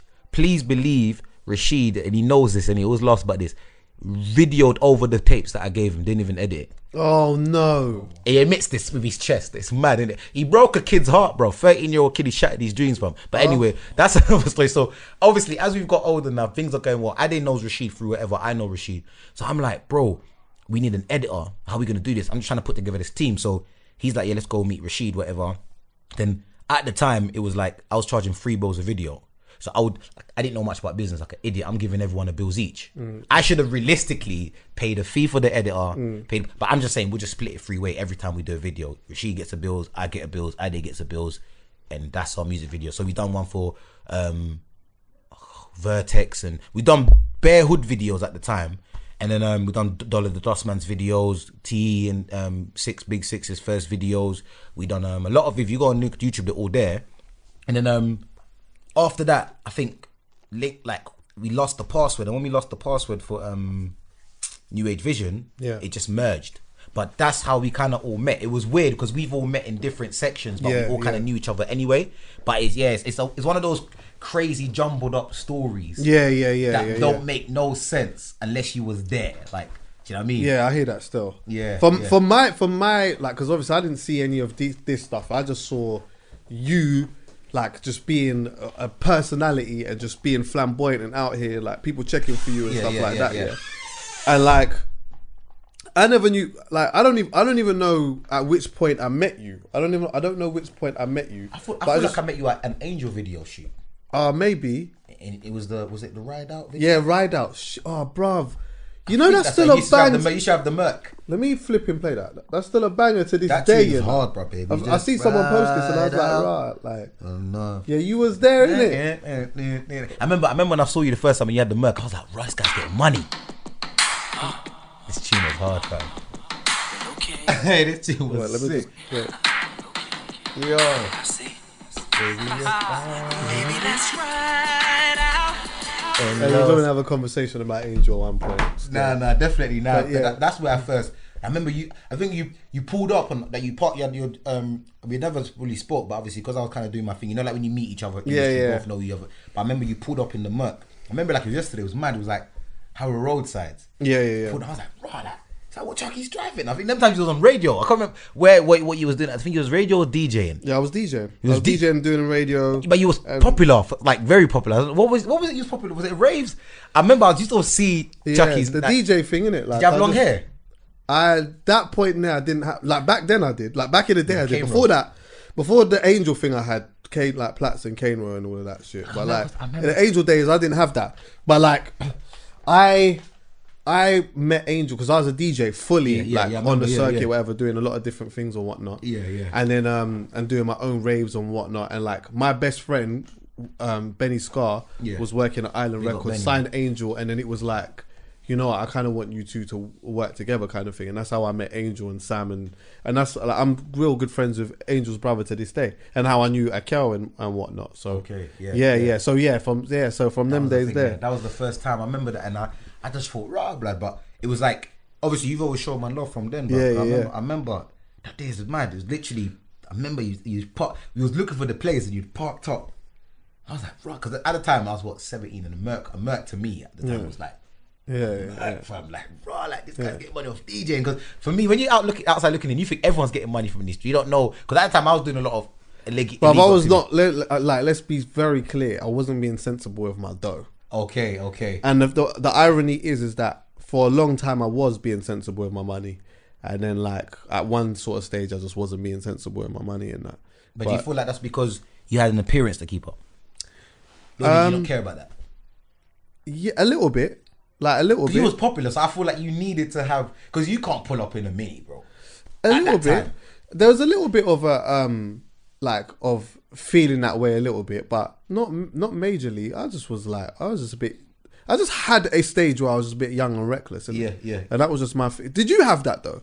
Did you feel like, did you get to, because let's talk about this, yeah? Yeah. How was you at that point when you was everyone knew you was A Squeezy, you was out here like that or whatever, yeah? How was you monetizing that? How was you making money? So it's mad because I was talking about this the other day with Rashid. I remember I got booked for this show back in the day, yeah, Peterborough, you know. And Rashid used to roll with man a lot. He used to come and film with me with that. But I got paid $150, blood. Mm. Yeah. And we got on the train together, bruv. And went there from Watford and bumped the train back, fam. Like, blood, it's so mad. There was no money back then. It was like, you'd get a show here. Because nowadays, yeah, like, obviously, since I started my management business, it's like, and obviously one of the clients, Ty Logan's doing very well. So it's like, you see the figures now. And I'm like, blood, the figures are different now. I'm like, I wish I was your age. Like, I wish I started now, bruv. Because it's like, man can charge whatever. Back then, you could, like, nowadays, like, you, for example, you get booked for a music video, cameo. And because it's for a label, because everyone's got label connects, them labels paying you to be in Were label. They? I didn't even know they were doing that to me. Not all, maybe I've just heard something, but I don't know. But it's like, depends who the relationship you have. But I know that if, for example, there's a label, say, for example, I don't know, someone's label books an influencer for a video. Mm. If it's through the label, money should be able to be given to the person. Yeah. It shouldn't be like, you just come and do a favor because it's the label's paying for it. But back in the days, it was like the man them are just doing the video themselves. I beg you, just come and do a quick intro for man. And you're now hoping that off the back of doing that intro, it builds your popularity to get shows or... Because back then, it was like, it was so confusing back then. It was like, you're just doing whatever makes you money. Yeah. I could be a DJ, bro, for example, and you have to spin the decks. I'll be like, hey, Squeezy DJ on the night. It doesn't really matter. There was no structure. Now it's like you've got who's a DJ, who's a personality, who's a presenter. It's like a bit more structured. For a service.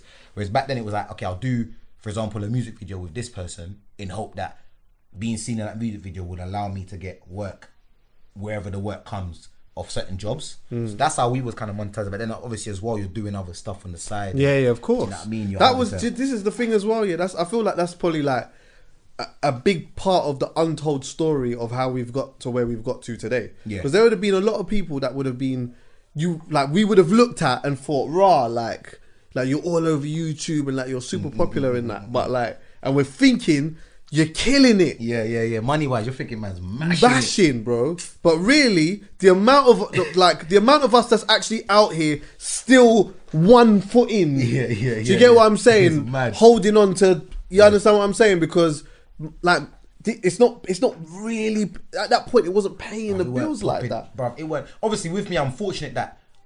I don't know. I always say that I'm fortunate because when I started the stuff I was doing, there wasn't many of us. There was about six. It was myself, Jazzy, Don't Jealous Me, Shabrak and Amanda, and probably at the time A-Dot. And then later on, then you had the Bricker, and then you had this, that, cover. But because it was such a small amount of people, the work was already coming to five of us.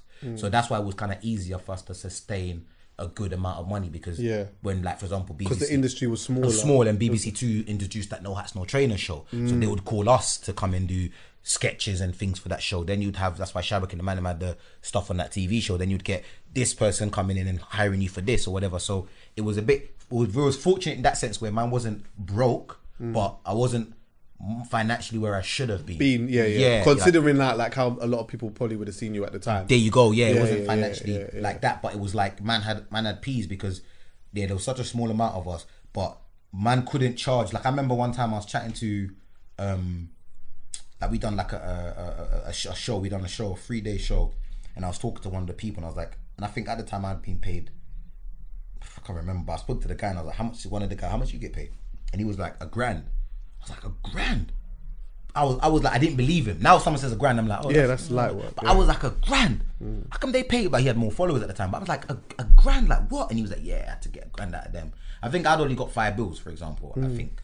But I was like, that's how mad it was. It was like, there wasn't really peas like that. Whereas now, there is more peas. So it's just about, I don't know, it's mad, man. It's mad. The balance, it's mad. When I just think about it now, the only thing that I would say, aside from the pieces, what I do miss is how fun the industry was back then. I think it's too business now. It's like it gets off-putting sometimes, because I feel like people think that everyone that comes in the scene just wants it for the fame. Some people don't want the fame. Some people just want to work, and because they have no qualifications, or they're able to leave the roads and be able to do something that isn't whatever. But the thing is, back in the day, I agree with that still, man. I feel like there's and you know what is mad as well is that I know that there's a lot of these There's a lot of some of the younger generation that's making big P, and they're having a lot of they're having fun. They're making a lot of money now, and they're having a lot of fun. But I fully agree with Mitch was here a few weeks ago, and he was just like, he feels like it's very get along gang, and it don't feel as genuine. Bro, it's not, bro. I remember back in the days I don't know, Posty would call me and be like, yo, we got this thing, boom, we just link up, boom, it's, you know what I mean? Nowadays I call Posty and someone's asking his mobile telling me he'll call me back. Serious? It's a landline. I'm how? It's so... Has that happened? Happened to me the other day. I called Posty. Are you serious? I can't even... Posty, I saw you were gone. I'm out in it because of the fact that I thought me and Posty was friends. Yeah. I was upset. I must have... You have to understand though. See, this is the harsh reality of the whole thing. We had a conversation about this before, again. Yeah. The friends thing in the game and that, because it's I don't know.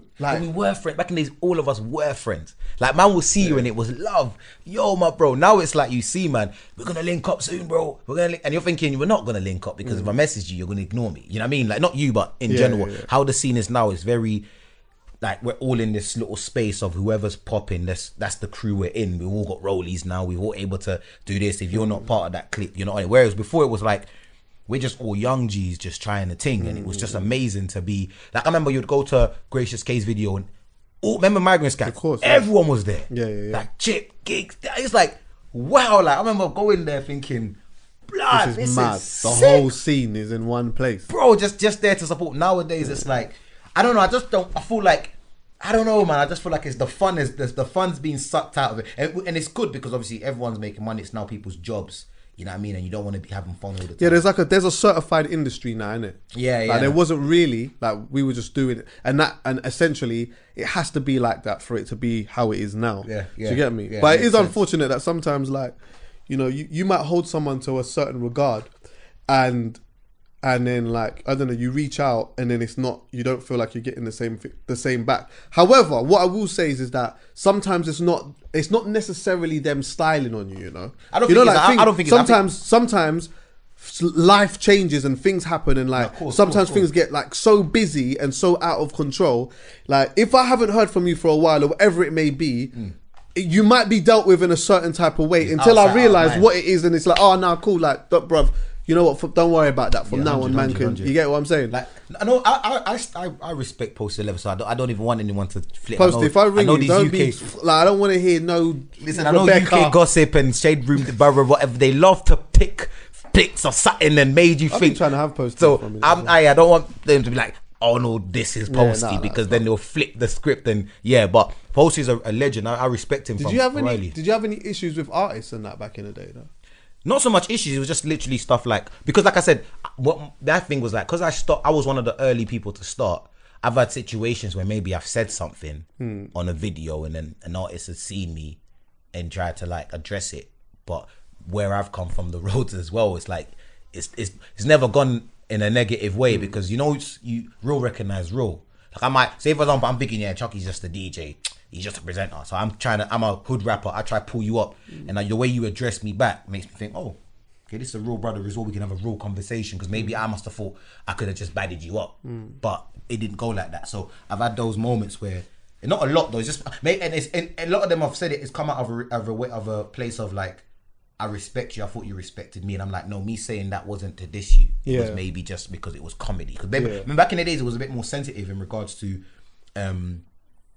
not everyone was understanding fame as much as it's like you still felt like a normal person, even though you're in the limelight. So if you're sitting down, you made a song and someone disses it, you're like, wait, why are you dissing my song? I'm just trying a thing. Now it's like, it makes sense. If you didn't diss it, it's a problem. Do you know what I mean? Whereas back in the days, people were just very, like I remember I said something about an artist and then he DM'd me like, yo, like, are you trying to diss me? Like, and I'm like, I remember one time, one time I done a parody for an artist and the artist called me and said something, was like, raw, like, what was it? This track, like, all.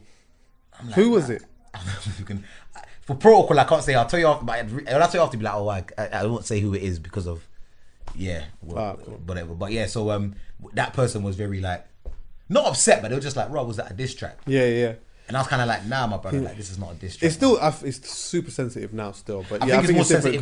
I think it's more sensitive in a way where it's like saying something that might. So for example, tell them to wait. Yeah, I think it's sensitive in the sense like someone might say something that. Tell them 10 minutes. It's like a personal attack to, I don't know, someone. For example, if I don't know, so back in the days, like I made a joke about, I'm like, oh yeah, like my man always wears tight jeans. People would laugh at that. You know what I mean? So it wasn't as sensitive. It was that was the most sensitive people can get. Nowadays, obviously, if man is dissing maybe someone's skin color. Nowadays, people are more sensitive to those those type of things, if that makes sense. Where did you go? I know, innit? Do you know what, bruv? I know. Like, things moved on, yeah? Yeah, yeah.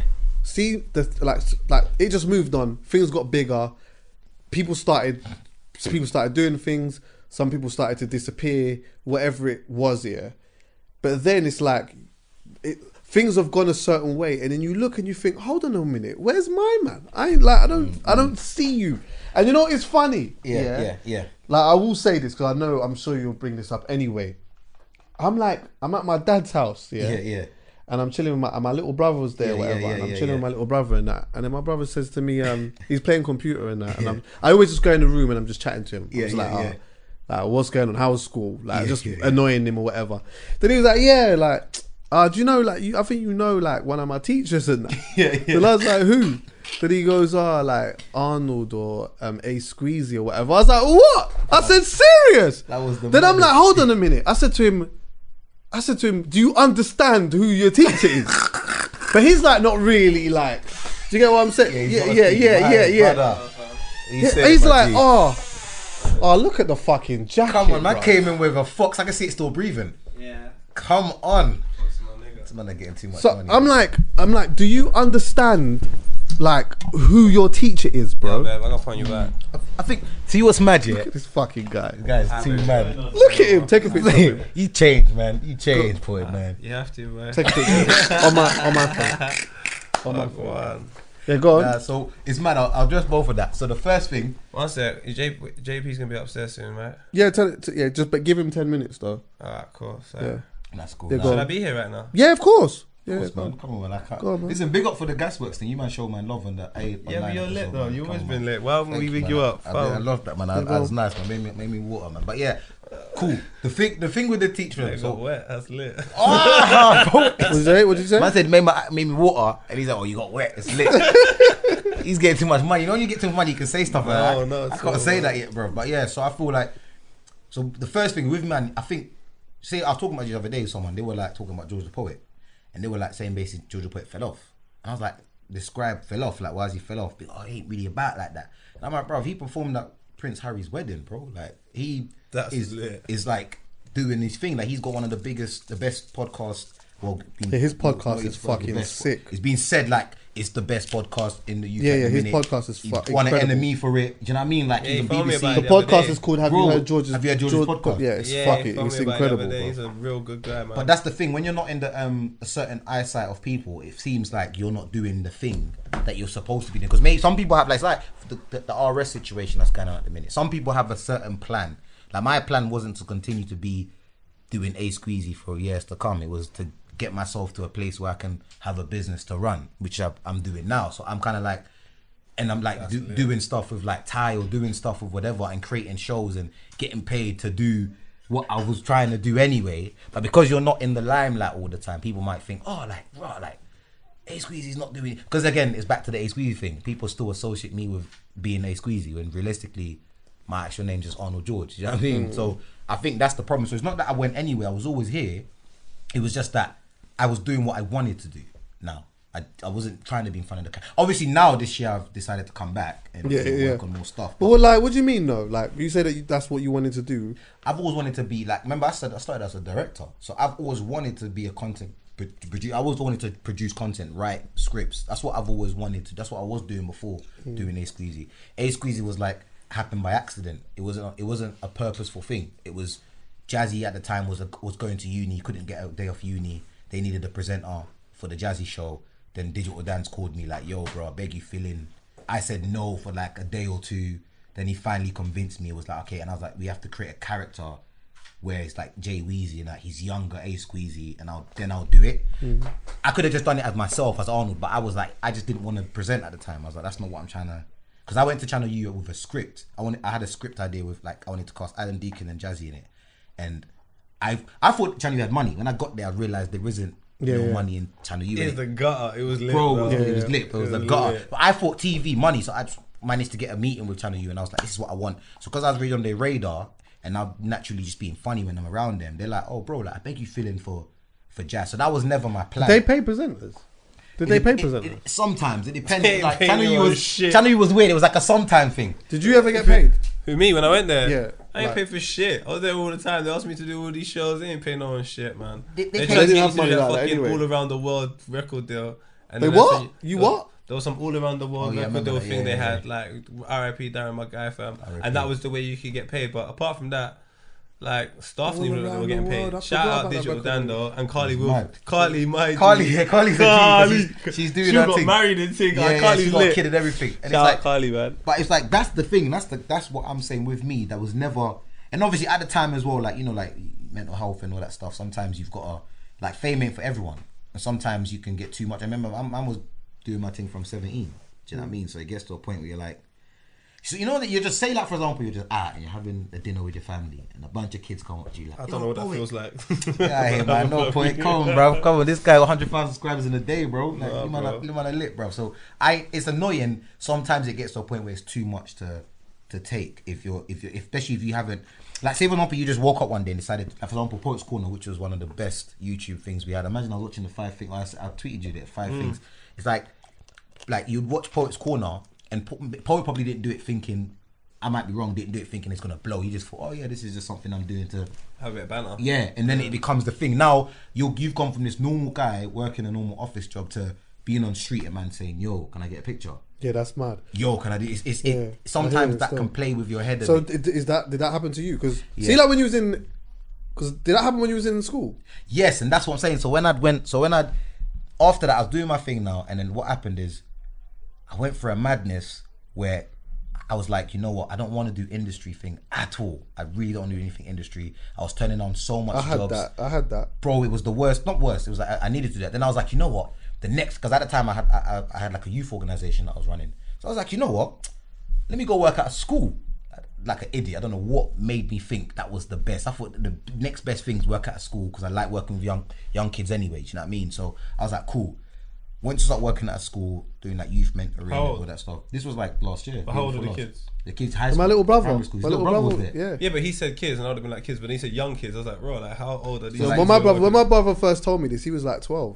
So they're like from year 7 up. Yeah. That is lit. No, it weren't lit at all, bro. It weren't lit. It was the worst. Because remember, man's bait. So I'm going there. Because that's why I brought this up, because I was that's why I was getting to this part of the conversation, yeah, because I've like, you know, I go to my dad's regularly, innit? Yeah. Yeah. So my little brother's there. I always go and I'm just chatting to him, just asking him about just everything, innit? Yeah. And then one day he's randomly just said to me, like he's playing Fortnite or whatever. And then he's like, yeah. He's like, yeah, you know, I think you might know one of my teachers or whatever. And I was like, who's your teacher? And then he said, like Arnold or A Squeezy or something. And I said, what? It was mad. I was like, serious? But like, I've never told him anything about you. He's never seen me watch you. He told me that you like would brush it like. Yeah, because he would come to me. I remember when I first got there. So do you know who my brother was? Yeah, because he'd come to me and be like, you know my brother. Like he would tell his friends, like, you know my brother. Because everyone in school was like, because everyone was baffled, like, how's A Squeezy just walking? So people were like, can I get a picture? But I'm like, I can't. So they're calling me Arnold. Teachers are getting mad. You can't call him Arnold. Yeah, he told me that you would be dismissive of that. Yeah, because I was getting in trouble. Because I was being so lenient with them because I'm like, essentially these are supporters of mine. So I get why they're moving like that. But then the teachers are coming to me like, you can't allow these kids because once they break that 4-4 with you, then it messes off other teachers. So I'm kind of like, all right, cool. I have to be strict. And I didn't want to be strict because that wasn't me. Yeah, he told me that you was kind of strict. Because I was getting in trouble. I don't know if he believed your strictness though. No, I wasn't even strict. I wasn't serious. So what happened? I wasn't even strict with your brother because I knew he was your brother. Oh, okay. This guy is nuts. Because I knew he was your brother, yeah. I was like, you know what? Because there were certain people that were there that I knew people's brothers, whatever. Mm-hmm. So I'm like, because I know your brother, so I'm just not going to get you in trouble because it's not that deep. Yeah, I'll just tell your brother if it's really that bad. I wouldn't do anything. Yeah. So when I was there, I think it was just the worst experience, man, because I was like, you know what? You know what's the worst experience? Because kids see teachers as ops. You met Chuckie's brother. I think that would have been pretty nice. Nah, it was worse, bro. It was the worst experience, my bro. You know what made me quit? 3 things. One thing made me quit was one year 9 kid came up to me and said, like, sir, can I say something? I was like, yo, what's up? Because I don't take it the wrong way. I'm like, what happened? He goes, bro, you're Arnold Jorge, man. You could do anything, bro. Why are you here? And I was like, from a 13-year-old this glued up about this situation. Because where were you, prison? Bro, no, it's like, he was like, bro, like, what are you? And I was like, what are you talking? I was like, what's that? Then a tweet that Poet made, it's funny, kept pondering my mind. You can stand there, it's fine, it's fine. Cool. Poet put a tweet up time ago. I don't know how true this was. You said, I walked into my office and realised no one in there was rich, so I quit. This was like 2011 or 12. You put up a tweet back in the day. Is it? Yeah, and said I walked into my office and realised no one in there was rich, so I quit, basically. And I was like, that's 2, because no one in this establishment is rich, but people are coming in every other day to work.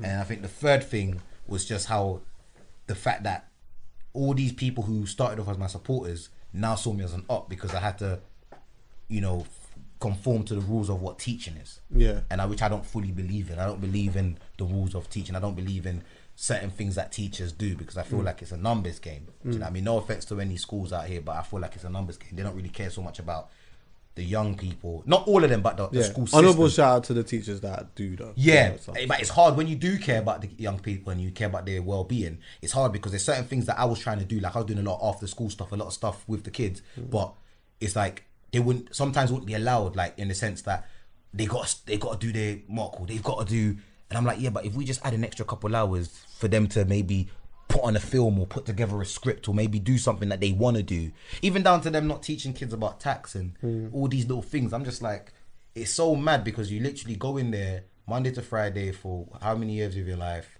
to literally tick a box, make the school more money, and then leave. And then that's just it. Like even now, like I'm trying to like reach out to not even reach out, but I've had like a few of the, you know, young people that are in college now reach out, and I've like been able to give them jobs and give them work, and do you know what I mean? So stuff like that is like, because I know that they were talking about media. I'm like, oh, you know what? Yeah, like we got a show that I'm producing. You know what? We're looking for some runners. We're looking for some production assistants. We're looking for some cast. We're looking for some assistant producers. So I'm now at that position where, but I needed to go to that. So was like, ironically, yeah. Would you say that like the teaching side of it, when you went into the teaching vibe and that, was that kind of like your like lowest point? Nah, it wasn't. You know, my lowest point was when my mum was homeless, bruv. Serious? And my lowest point was my mum was homeless and got casted in Kojo's film to play a homeless guy. No way. That was my lowest point. Talk on that. And I big up Kojo. I saw that. Was it easy to play the role? Talk on that. It was mad because it was like So at the time I was mad. I was going through like obviously madness and mental health and just not really. I just fell out of love with the industry, and because this is all I've been doing since 17, I'd never had a job before that. So it was like I never went to uni, all these stuff. So I didn't really know. Obviously, I found God. I know you lot might not believe, but I found God, and I feel like God also like opened my eyes, and I saw like myself in a different like mental place, and. Because I was in that mental place, I felt like I kind of fell out of love with the scene. Not because of God, but just because of the things that I had seen whilst I was going through my moment. I ended up becoming homeless. I was couch surfing a bit. And then I think Kojo had his film idea. And then if like, you don't mind me asking though, like what got you there though? It was a lot of family stuff, a lot of just irresponsible, like being irresponsible. There's a mixed range of things that got man in that situation. The situation is so more far complex than what I'm making out, but it was just a lot of stuff. And obviously at the time, like I said, I was turning down a lot of work and I was just not doing a lot of things that could have helped me. But you know, like when you're stuck in your way with something, you're like, this is not what I want anymore. You know, your heart's just not in it. You're like, because I always say like, there's no point doing what you're meant to, what's meant to make you happy and be sad. Like imagine you're doing Gasworks or something, and you're eating yourself up and you're on set every day. Eventually it's like you're kind of like killing yourself, like because you're just literally doing something that everyone's like, this is such a sick job to have, but deep down you're torn in it, you're broken, you know what I mean? So that was the kind of problem. And again, my pride, I didn't want to get a job because I was like, man's bait. Do you know what I mean? It was just a lot of stuff that, especially when you're bait from 17. Fam, I've had that, trust me, bruv. I remember mad. I wanted to fuck this whole thing up, and I was thinking to myself, like I was thinking of all of these different jobs that I was looking at maybe doing, yeah, and then maybe even little part time shits. And I was thinking, fuck, like it was all playing in my head, innit? Because I was thinking, right, imagine like I'm in here now, and then like I don't know, like people just walk in and see me in here, like it's an ego thing. It's an ego thing, but it's like, do you know what I'm saying? It's like, right, I'm in here. You know, what's I might have to do like say I did it like. Let's just say, right, you know what, quickly while I'm trying to find my feet, quick young top, top shop or something like that. And then they've put me on accessories now, and I'm right at the front. It's big, isn't it? It's mad, man. Now, coming thing, in. You saying that in my head, though. I'm trying to think in my head why I didn't think like that, and I'm next me know that I am a troubled youth. I was signing on, and I loved every second of it. If things here, then JP don't want another route down here. Is he here? He's in Dublin. I messed with Callum ages ago. Alright, bring him in there. Yeah, it's cool. Yeah, bring him in there just so he can sit down. It's fine. Yeah. It's lit. So yeah, I was signing on the job centre, and I remember I had the BB phone. That's not a bad thing though. Get my picture, me signing on the job centre, and got BBC right after. I proper, from the bottom of my heart, didn't care. I because in my mind I was like, cuz this is what's happening. No, when you was there, was you comfortable in that? Was you comfortable there? Was you like, do you think I got more? Like I can do more than this? Yeah, I just knew this was just. I just found it funny. I can't lie. I don't think I even thought that much about it. I just thought, I haven't got money, go job centre and get money. Yeah. Like even like people used to message me like, how you're going job centre? And I used to just take it because it's like, yeah, it's a bit. I was like, yeah, it's an L, innit? But that's man's life. Like, what was your turning point though that made you say, look, I need to. What do you mean? Go hard and just. I was still going hard, but I just needed money. Okay. I had to accept what I won. That was my thing. Yeah, said, oh yes, my two favourite letters. Yes, my dad. We said, yes, man. You know what's mad? Big up JP. You know. Yeah. We are recording, but just big up JP because JP gave me my first MTV job.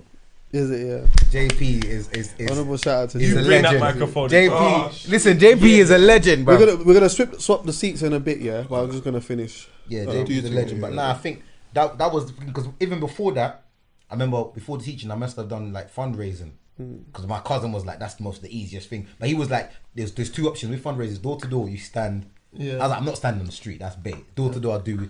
Bro, I remember knocking on doors. Hey, Squeezy, what you saying though? What you at? And I'm like, I'm all there like, yeah, it's like community service. Like, I'm telling my community service. The road caught up with man. So man, because it's fundraising, you don't know what to believe. Because you're thinking, because I've never known. Yeah, I've never known fundraising jobs. I'm like, because I didn't know fundraising was a prank. Yeah, I didn't know fundraising was an applied job. I thought you just do it for the love. Yeah. So it was either community service, or I was like, yeah, man, just do my bit for the community. For the community. I was like, man's just like, I'm trying to raise a bit of awareness for the British Red Cross. That's what I was doing it for, and it was just embarrassing. And then obviously.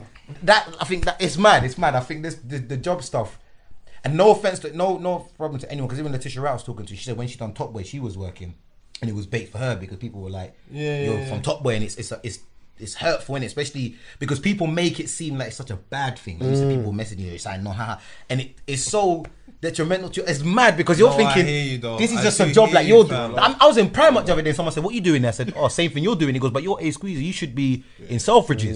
Do you know what it is as well, though? But do you know why? Sorry to cut you, but do you know why? I think because you were younger than me, I was lucky enough. Yeah, when I'm doing that, I don't hang around in no industry things. There's not really much of an industry anyway. But I'm just out here. So my brethrens are doing all types of stuff, and they're taking flights, and they're in Miami. So because I'm not involved in that, man, no, I ain't got money anyway. So me trying to front, it just didn't make sense because I'm not really there in that world where you confront and get away with it. I'm in the hood. And but also, do you know what it is as well, though? Yeah, like it is a lot to do with the way that it's been seen in that. But when you deep it, it's like for some people, it's just the means to an ends until they get to the next thing. So like my closest friends who are super successful now, at one point had to sign on because of a situation that they was in. And it wasn't like, to me, none like, or the majority of us, it wasn't a funny thing. This is what he's in a mad situation right now. This is what he's got to do.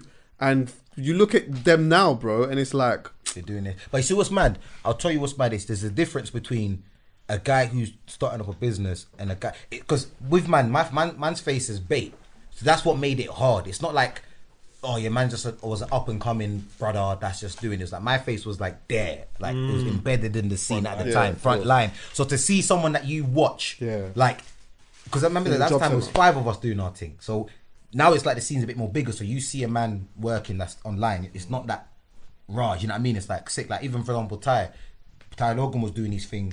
But he was working for it. Obviously, by the grace of God, he's managed to quit his job and now we're fully in this thing. But it's like, he was working, and the kind of job that he was doing was mad, but he was having to work. But it wasn't as mad in the sense that people would DM him like, oh my gosh, I saw you out there, and they're excited. Whereas back then it was like, it was nasty back then. Like, bro, remember back then, yeah, there is no accessible way of being that guy. If you're that guy, everyone wants to know how you've become that guy. And if you're honest, you don't know how you've become that guy. But the problem was, like I said, if I was a lot younger when that happened, I think I would have fucking frazzled. But when all of that's happening for me, I'm like, you're getting to a bit of a maturity state, and man are making money, and it's not alien to make money. So if you don't have money, where I was, you couldn't pretend you had money and try and front. Man would just be like, that man I broke, fam. You know, MSN, Poets broke. It's still, plug. Do you know who could tell the wickedest story about that as well? Who? Bashy. Blood, Bashy. Man was driving the bus. He was driving the bus outside my school. I think he was driving like the 92 bus. Yeah, no, it was the one. It was the one. It was outside my school, bro. I used to go on the bus. I was a fan of Bashy. I used to go on the bus. He would be with his hat like this hoodie. He would let us just on. But we was like, I was like year 11 or year 10, thinking. And I remember we must have got his MSN somehow. I don't know how. And I've had his MSN. And I remember when I started the New Age Vision, he was the first. I really want to stop you there. You know? Yeah. We found his MSN. We found his MSN. We found P Money's. I had P Money's number and Bashy's MSN back in year 11. I don't know how I got it, but I remember I used to prank P Money. I hope he doesn't remember this day now. I was like, it's Gets' cousin, because that time he gets cousin. It's Gets' cousin. Yeah. We was in school giggling, yeah. He's like, yeah? Yeah, Gets' cousin, yeah. You got beef with our cousin. But it was year 11, so B-Mo, if you listen, this was over 15 years ago. Please, don't come for me. But disclaimer. But obviously, Bashi at the time, I remember we saw him on MSN, and I was like to him, I was like, yo, bro, like, man saw you on the bus, bruv. Because at that time, he allowed me to design them. Because when that New Age Vision, when we started, it was a media company and a design. So we designed these MySpace. And shout out to Deary, who's now doing creative. Deary was working for New Age at the time. So we done this thing for Bashi. So that's how I had MSN, whatever. So we're talking to MSN. I managed to finesse him to let us do his pick thing, MySpace. Then I've thought, we're friends now. Like, I can ask you this. I was like, yo, bro, like, you're driving the bus. Please believe you. He said it's an imposter. Him and his friends rushed him. Oh, serious? So I don't know if Bashi remembers saying this, but he goes, oh, that's an imposter, blood. We caught him lacking. We rushed him. He's not going to be driving buses again for a while. Also, at this point, he knew I've packed in the bus thing. When you've asked him about it, now he's got the kind of story. I don't know if he knew. I just think that's what his response was. And I believed it like an idiot, because I'm in year 11, 15. No, but I hear you. Yeah, it's strong. I don't know how much of a Bashi fan I was. Of course. I remember what I messaged him and what he responded back. When Bashi responded back to me, can't see my face. Do you know why you would believe that as well? Do you know why you would believe that? Because of his confidence on the microphone. Yeah. So if he's telling you this is what it is, bro, you just gonna believe that. That's what it is. Man said, man caught the U and we rushed him. Yeah. And he won't be driving buses. I think at the time he was probably probably 19, 21 at the time, which is weird because I saw him as an adult, but like not adult, but like as a big. I saw him as a big man. But I'm sure he was like 20 at the time. Yeah. 20, because even when I was watching them pass out, Tiny was 20, innit? Yeah. And well, yeah. Jamie was 21. 19, 20. I'm like, what? I thought them lot were adults, 30 from adults. Yeah, adult from when I was watching pass out. I didn't know Jamie. I think Jamie was 23. I think in pass out, and I think Tiny was 21. If it's 10 years ago, Jamie was 23. Yeah. I was like. Because I was watching the other day, I was thinking, rah, like my 10 years ago from now? Yeah. Pass out. And Jamie was 23. How old is he now? Jamie. I thought he was he's 34. So at the time he was 23, which means he was younger than how old I am now. Back then. So Bashi was probably, at the time, I'm just turned 28. Oh, you're lit, bro. You've been doing your thing for a while, you know? Do you know what? I was thinking the same thing, Paul. Because when he's saying, oh, like, I'm looking at Bashi as an adult, in my head, I'm thinking, but weren't you the same age? Nah, he's kind of like Chip. Like, if you look at Chip. In the equivalent to, like, the presenting world, then Squeezy could be Chip. Like, in terms of, like... Chip's 28, isn't it? 27, 28? 29. So it's like, Chip, probably his whole life outside from college, in school... he doesn't even know like how to go to a Westfield equivalent at that time and just live a normal life.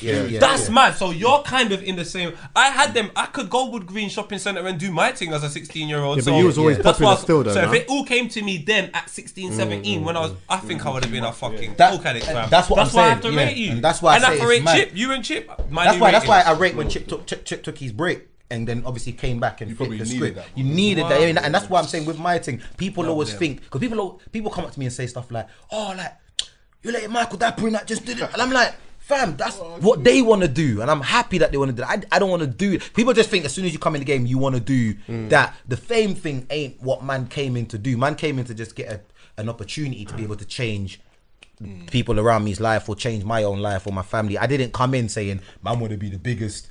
I didn't know what I was doing. Remember, I was just starting, like when we was on Link Up, like I said, when you go on the first video of Link Up, you'll see my face there, the first 4 videos, because we had a show called Arnold Meets. We didn't even know what we was doing, bruv. We were just going to bigger fish. You're meeting people, all right? No, come on, man. It's like, but that's what I'm saying in the sense, it wasn't like I'm going to do this to become a presenter. Like how, like, see, like Mitch and Mitch and Suave, it was like building up to them.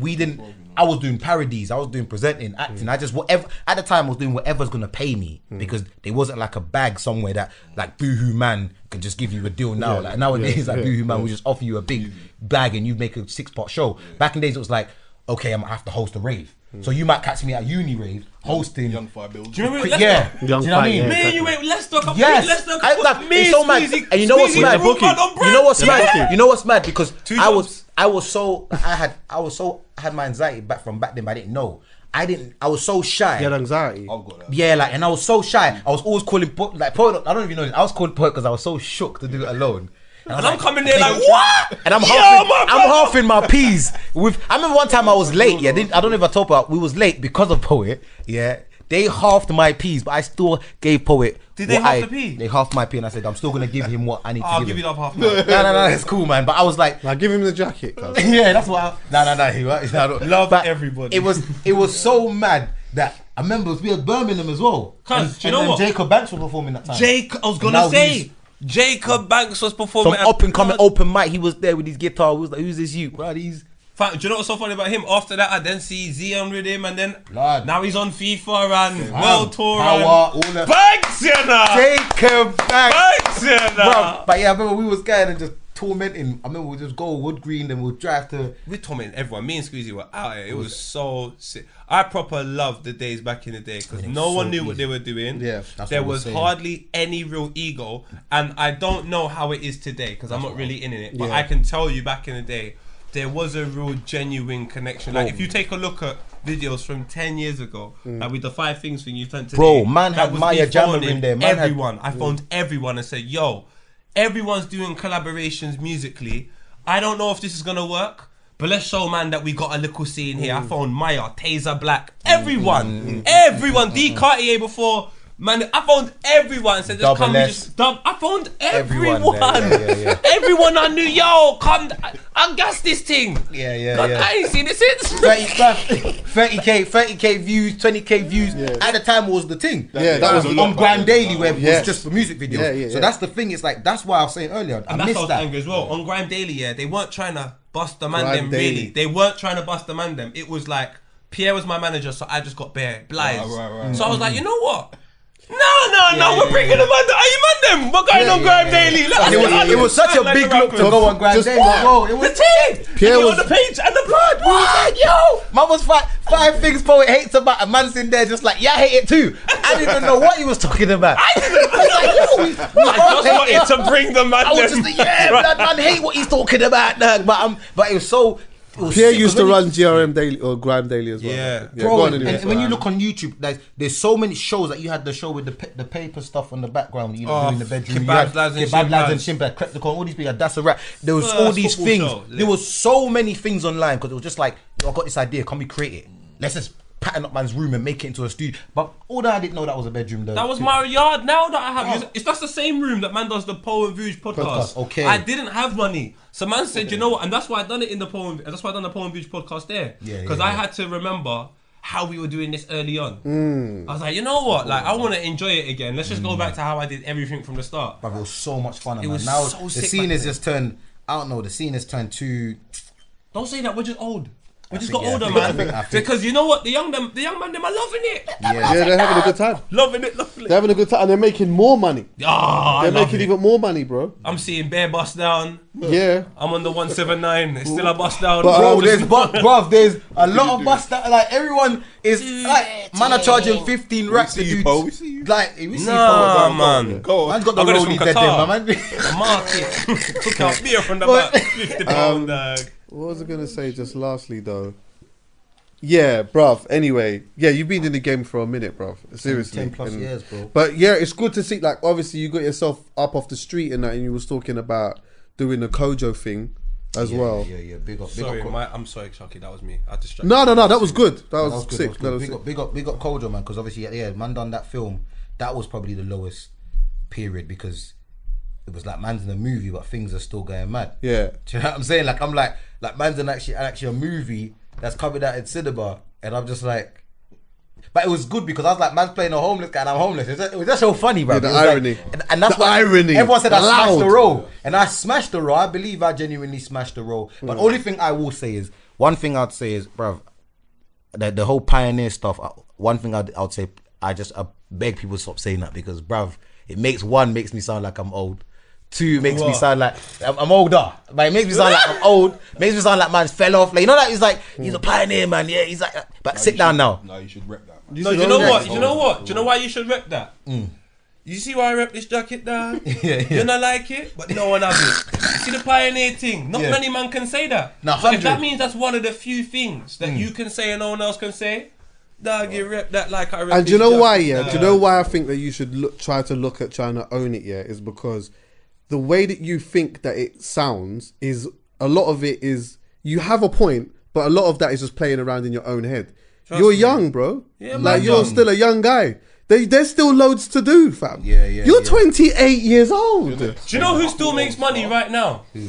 Little Duval. Yeah, and we're all younger than Little Duval. He's my real idol. I want to be Little Duval. That's my idol. I respect it in the sense that I'm like, sometimes I'm like, oh, raw, like, man actually is a part of a group of people that helped build a thing. But then sometimes I'm like, blood, I wish I had just started now. Because sometimes taking the bullets, man, I have to take the bullets, bruv. And certain bullets that you take, it's like, especially in the, musically, taking bullets is better because like gigs took bullets, but you can still jump in there because music is always, it's as big, more bigger than anything, because music is like a feel good. It makes you feel, you know what I mean? Whether it's good or bad or whatever. Comedy and thing is a subjective type of vibe because you have to be in a mood to watch comedy. You get what I mean? You have to be in a mood to want to sit down and watch a podcast for an hour. Bro, you say all of this, but look at the comedy scene. Bro, have you seen... Have you seen Moda Comedians tour dates? Yeah, I hear that. No, wait, 1 second. Have you... Like, let's have a just 1 minute conversation about this. Yeah. Have you seen Moda Comedians tour dates? Have you actually picked it? Or after coronavirus? Because right now... Oh, shit. Get me out of it now. Boy, I was like, you know that? There's certain things... You see, like... Poet does. See, Poet, he does things and he's like, listen. He's joking. Hey, Mo's like, killing it, we all know that. Poet's like, cancel me. Coronavirus. But you see, like, don't bring us with you, my bro, because Poet is like, Poet's cancel free. So he can say things and just get away with them. None of us. Then you see UK gossip, they're going to say, Arnold and Chuckie, and these are Poets talking. Nah, UK gossip say that. Chuckie and Arnold paid me to say it. Listen, his thing is in October, though. Who runs that page? Who's what? UK gossip. No, I don't know, but I love them. Yeah. But, UK gossip and Shade Barrow, man. I big them up, man. They're helping build the scene as much as people might not like. They help build it. Like they're doing what the Shade. Nah, he should be all right. He's in October. But he's doing. Well, who told you about by October coronavirus will be done? You say like you have a date. We're gonna get onto that. We'll be fine. We'll get onto that later. But I just wanted to say this because we're talking about the comedy thing. Yeah. Moda Comedian is doing Hammersmith Apollo 6 times. And 4 of them have sold out and 2 of them say last tickets released. No, facts. What you're saying is facts, but that's not... How much people seated is that? That's 3,002... That's about... Pause that. But Chuckie, let's just pause that. On the build-up to this, he's done 2 series of The Big Nasty Show on Channel 4, his own show... A fucking Netflix special, and just to throw the cherry on the icing, let's do a fucking tour. He's lit, fam. Before all of that, he toured Couple of Cans for about 4 years. Yeah. Couple of Cans. He's just going mad. I was thinking, where's that tour gonna done? Going mad. You know, like I was thinking, am I bugging out? Is the tour still happening? Cause I remember 3 years later, the tour. That's the O2. What's that? That's what he's done. That's how many he's doing. So he's doing the O2. So in my eyes, Mo's done the O2. It doesn't matter. You know what it is? What I'm gonna be rude and say that's a comedian, not the comedy scene. The music scene is more people are thriving. The comedy scene is selective people like. But you know, and everyone's getting called a comedian. Imagine this, our perception of what we believe is only because of who we are. Yeah. If you was a musician, you might think differently. So all I will say is, I'm with Chuckie, I'm with you, but like I just think you being a pioneer and saying that gives you something a lot of people don't have. That's a story. Like you can say from 16, so from college, when most brothers when we're in college, we kind of busting this in our 20s. From 16, you've been Arnold Jorge publicly, and everyone's known you. And you're still saying, and you haven't topped yourself like half the people in the commercial world. You're my brother, fam. I rate you, fam. Yeah, man. I love it. Seriously, fam. The mental strength, everything. Seriously, you know what? I know that you feel, because I do want to close this up in a piece here, but I know that obviously you've had. It's not been easy for you. 100%. And I know, like privately, you've had a lot of things going on or whatnot, yeah. But you know what? It's good to see that you've bounced back. You know what I mean? And that, like, you're out here working and doing things again. Do you get what I'm saying? 100%. You're still a young guy, bro. That's like exciting. When you've been in the game for a long time, it can feel like you're old. It does. But sometimes you actually just have to take a step back and put things into perspective, because that will be easier for you in the long run. If you don't do that, then it's going to be harder for you, just because there'll be a lot of things just playing around in your head that don't exist. Yeah. Do you get me? Yeah, facts. And Chuckie, do you know what? I don't know how you feel, but do you know when I got lost in this whole thing? When I just didn't know what was my role? I didn't know where I played my part. I'm looking at all the new people, they're the new people. I'm looking at the vets and they're the vets. And then there's this awkward place that I think I'm in. I wouldn't say Chuckie's in. Chuckie's like, Chuckie's in bed, or maybe Chuckie's in it as well. Is that middle part. Well, no, you're not really a vet, you're not really a new person, so you just don't know where you are. You can't discredit your team, bruv, because... No, but I'm just saying in general, people are like that, and that's still got a story in it. So the role you play is the place where you are, and you just continue to play that role. So it's like, wherever you are, fam, if it means you're a pioneer now, fam, own that, man. I think it's a beautiful thing to be, fam. And I realised, and I got to apologise, you sent me a message the other day, yeah? And I didn't read it because I didn't know how to respond, fam. Donnie said to me, like, he put it in writing, like, fam, we should reconnect, like, we've known each other for years. And 100, man. And when I read it, it hit me like, squeezy, like, from the start of this thing, really, working in this field, I've known you longer than I haven't known you. 100%. 100%. Because that's what I said to Chuckie earlier. That's what I said to Chuckie earlier, man. Because I was like, love you, my bro. That's what I said to Chuckie earlier. Because I was like, I miss those days, man. When man could just call Poet and any Poet would just call me and say, yo, come Shoreditch, man.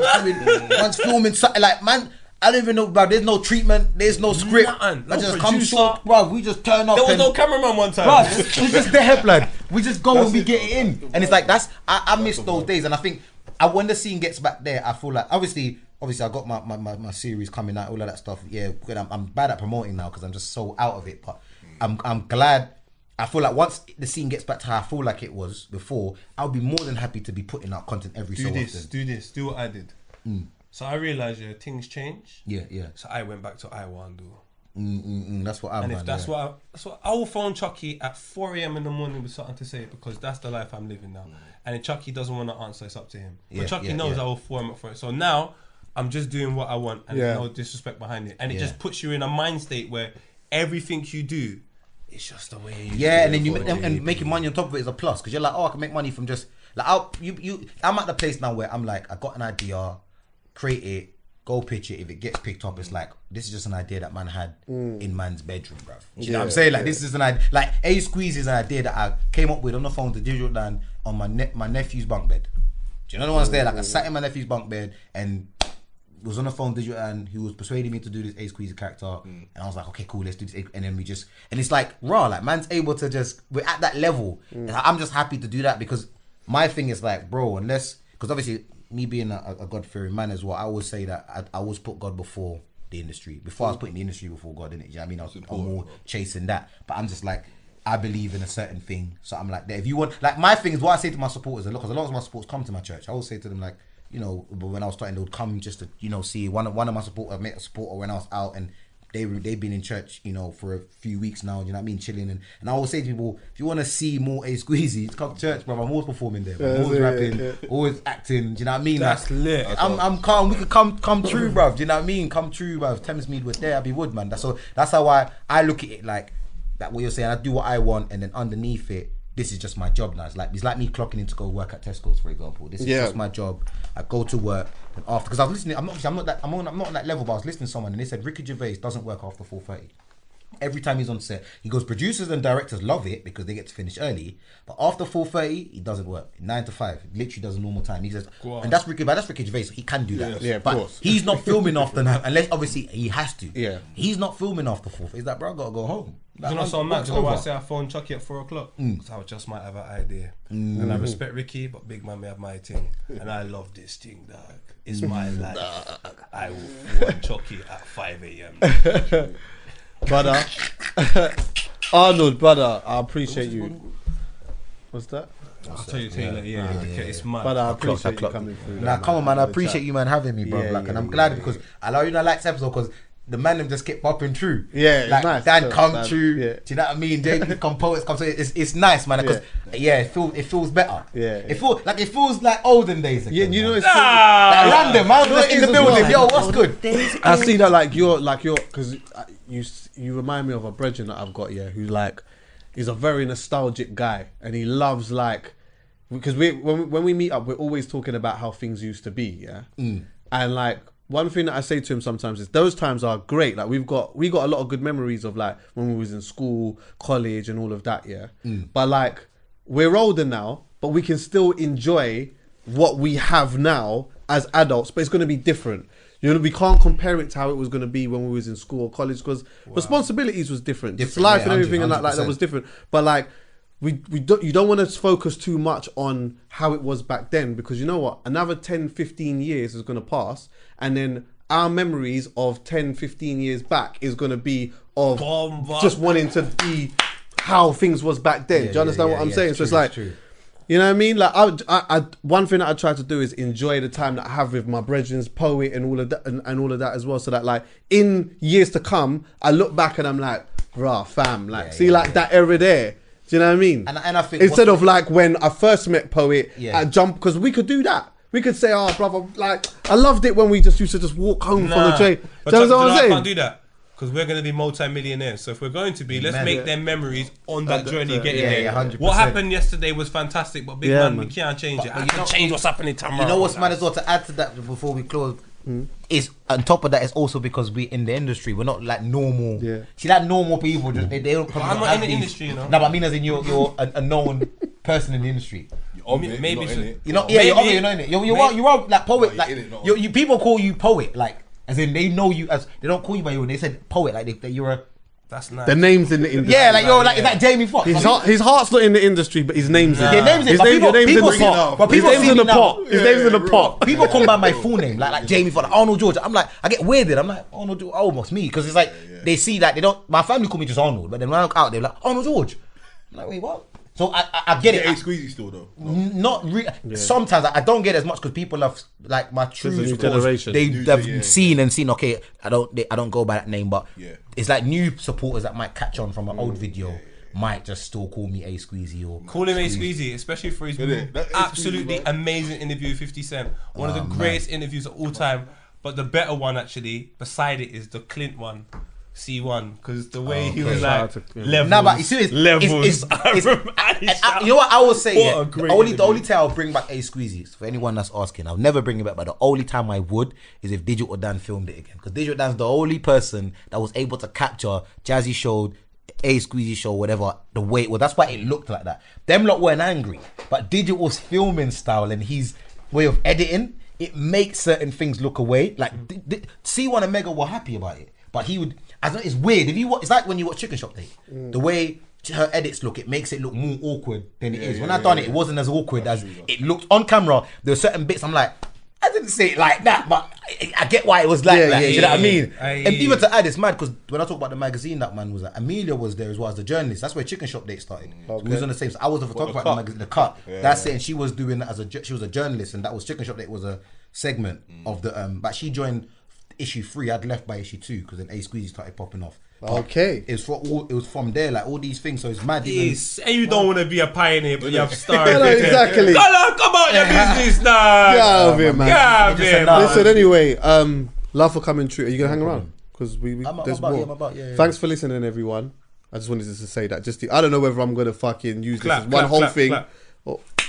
No, I wouldn't even need to. I don't know if I'm going to use this as one whole thing or whether I'm just going to separate them. But yeah, well, just hang around, innit? But I'm going to swap you, though. Yeah, 100%. Yeah. So you sit there, you sit here.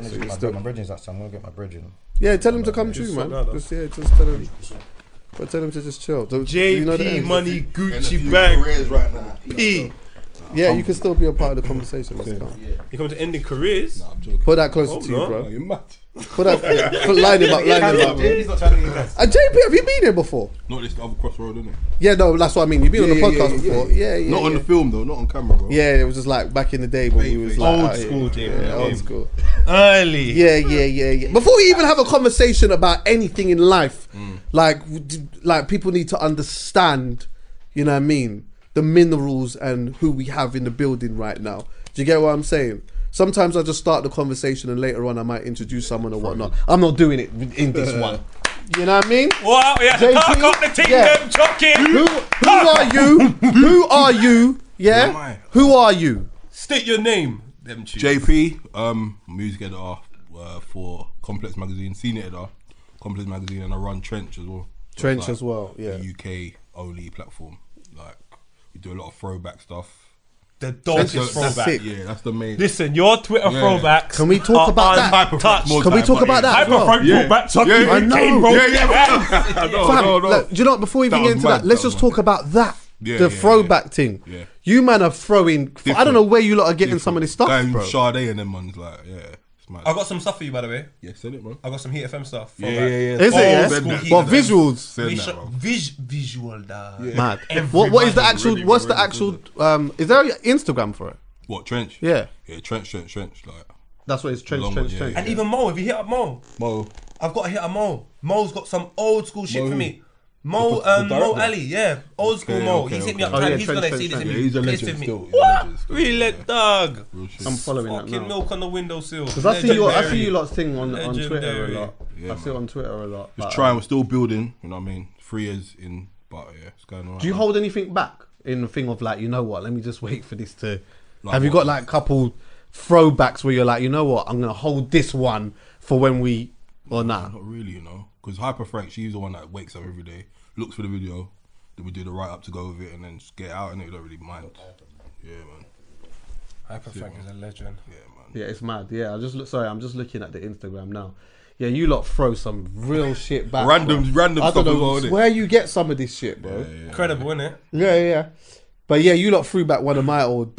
That went wild. Yeah, that went wild. And you know what the man is thinking now? People didn't even know he was an MC, like, or, do you know what I mean? And you know what it is? Every once in a while now, it keeps popping back up.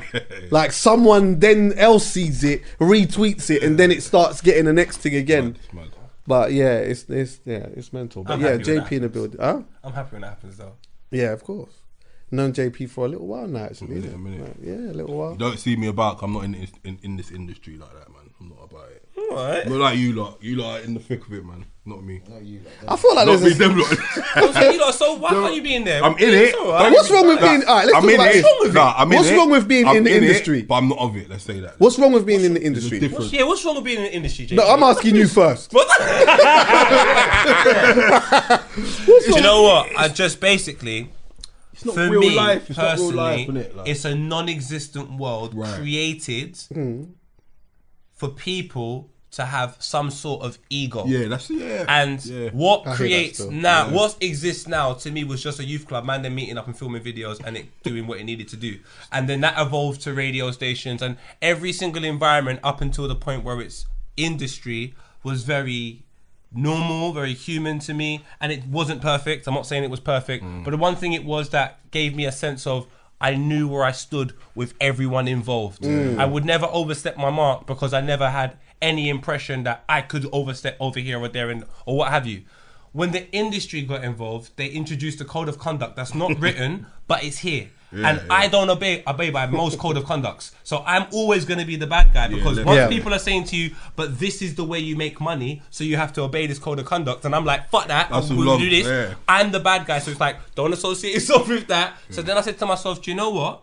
If that's the code of conduct within the industry, I should respect it and not want to be involved in it because clearly I don't respect the code of conduct that happens there. So everybody that wants to be a part of it has every right to be a part of it, but I understand that I can't be there like that, so I just dip in and out, whacking it. I wonder if the narrative of like the industry has changed. That was a terrible whacking. Like, I wonder if the narrative has changed. Like, what I mean by that is that like before there was an industry, yeah? So when everyone was just doing what they was doing for fun and that, there wasn't an industry. We were just doing it for whatever it is, yeah?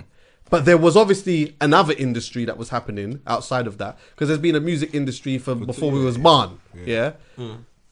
However, now as people that weren't in the industry and doing our own thing, we looked at an industry as a certain thing that we wanted to be a part of or aspire to be. Yeah. And then some people got in, and then all of a sudden now it's like everyone wants to be a part of, as you said, something that is now more about an ego than anything else. Which then it's like, so the narrative of what the industry is has changed from like... So can I ask you a question? Because basically most things doesn't make sense. You can come out of, and most things you're in essentially have an entry point and an exit point.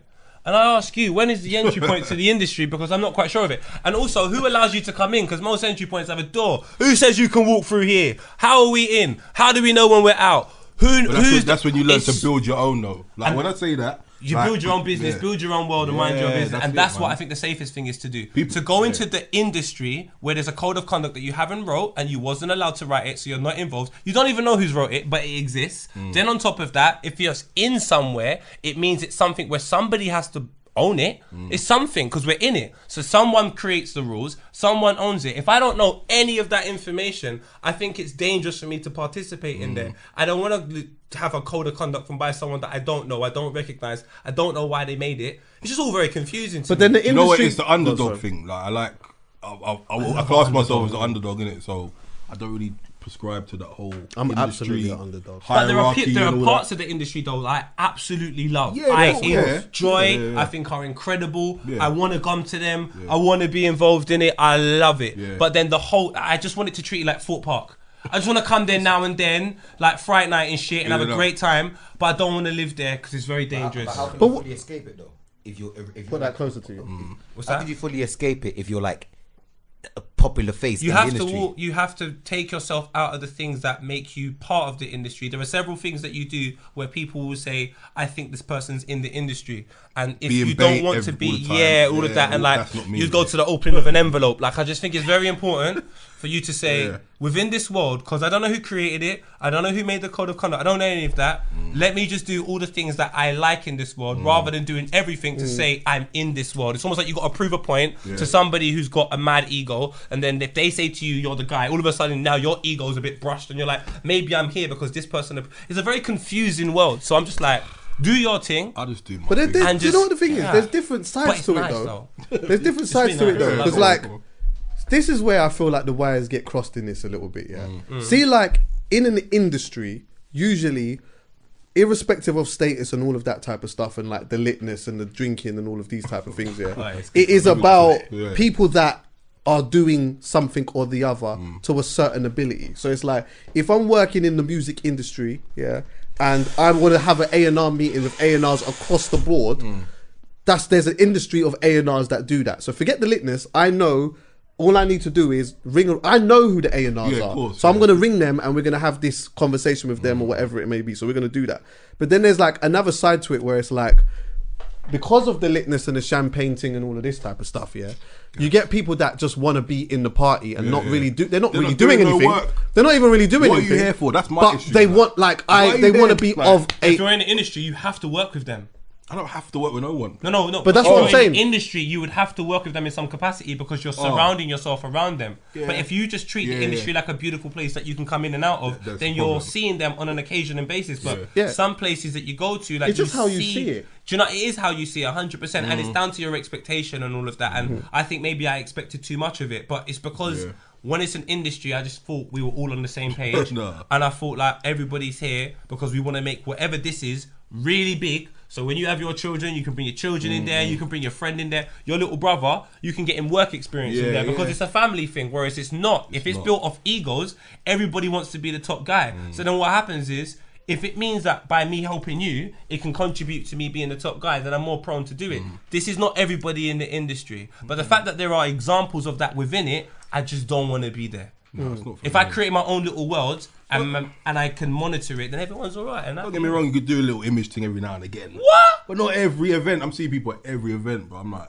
what do you do? I don't even know what you're here for. What are you here for? Do you know what though? I think that's, if you want to do that. It's not even like, do you know what I mean? If you do that, then that's fine. It's up to you. That's your thing. Yeah. My thing is though, I won't be there, if I'm considered as part of something in like a podcast industry or whatever, I'm all right with that purely because I come and I do what I need to do and then I get out of that innit, yeah?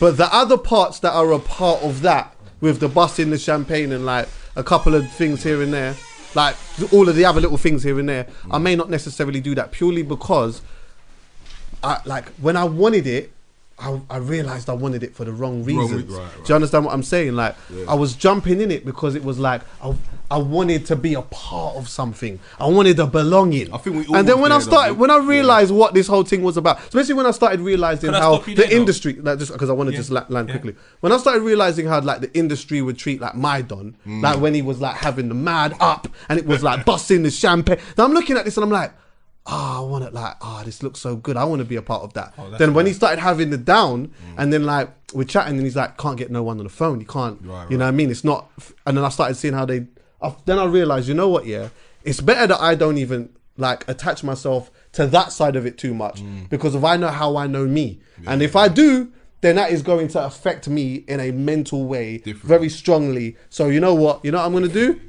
Craig David, walk away.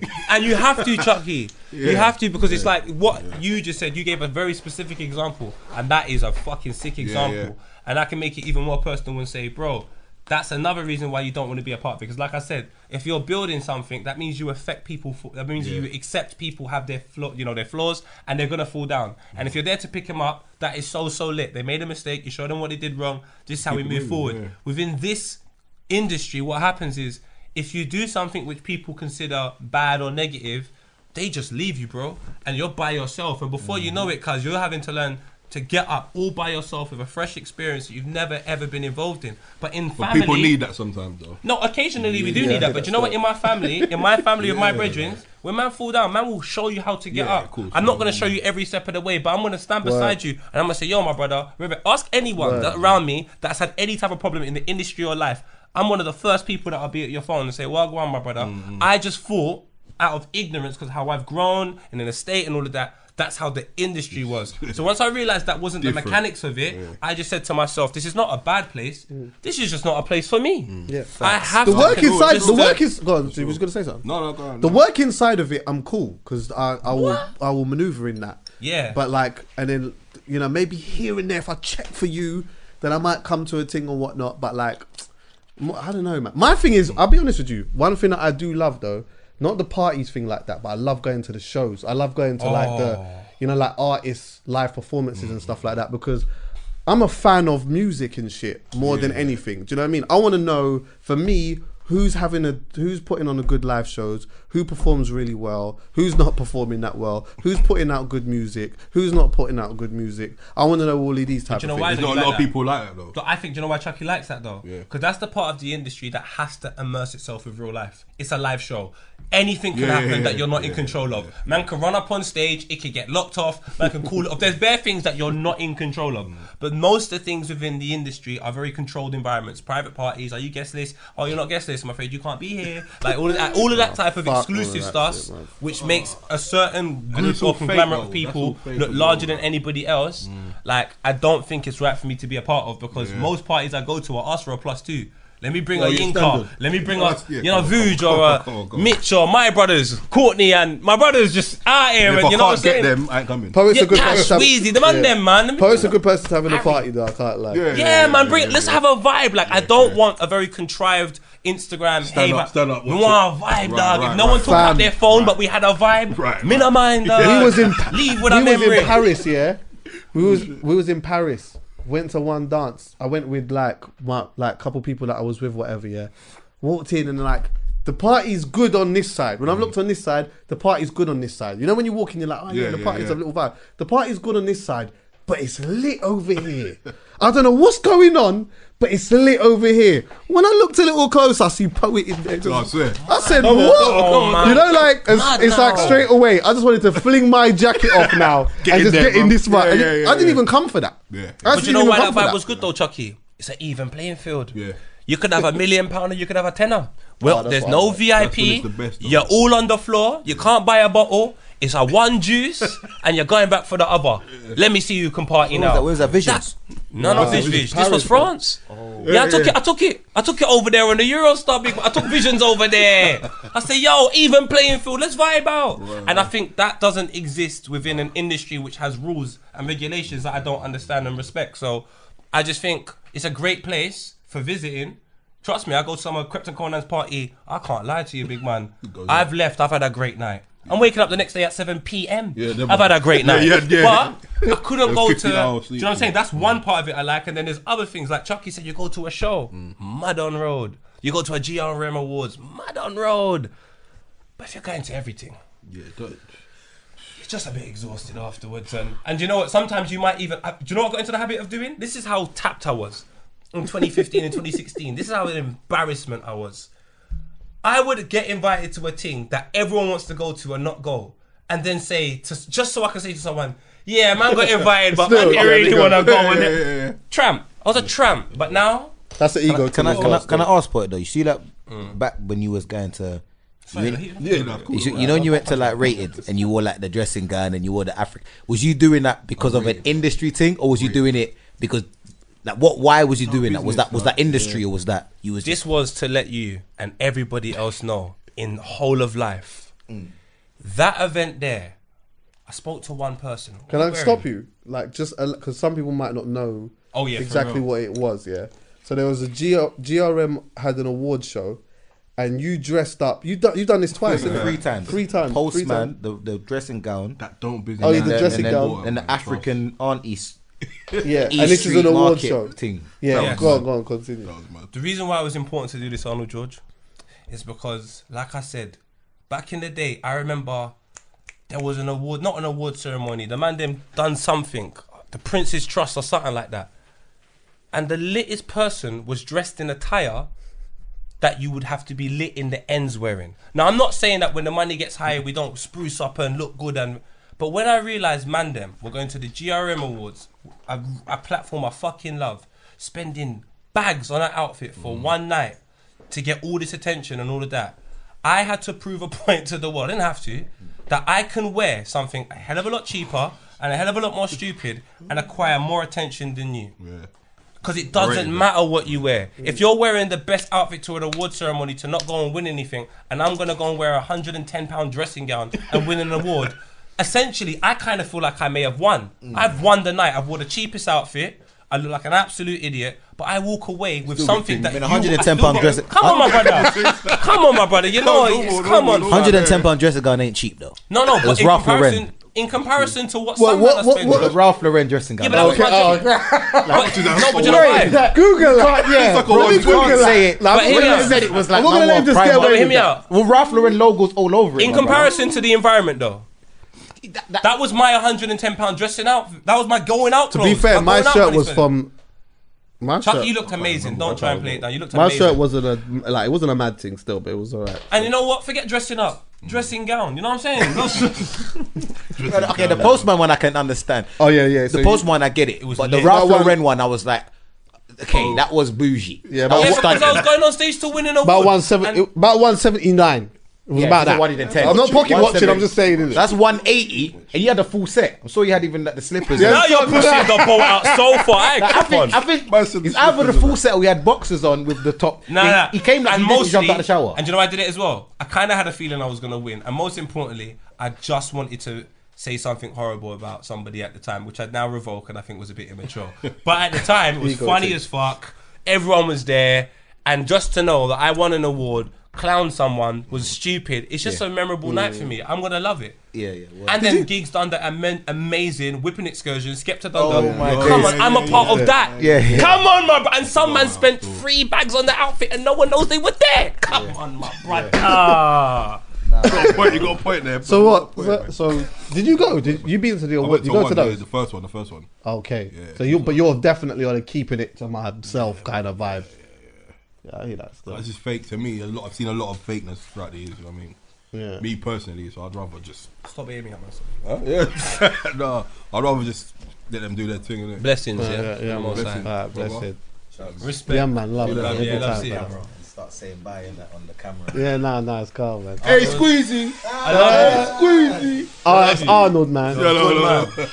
Restful.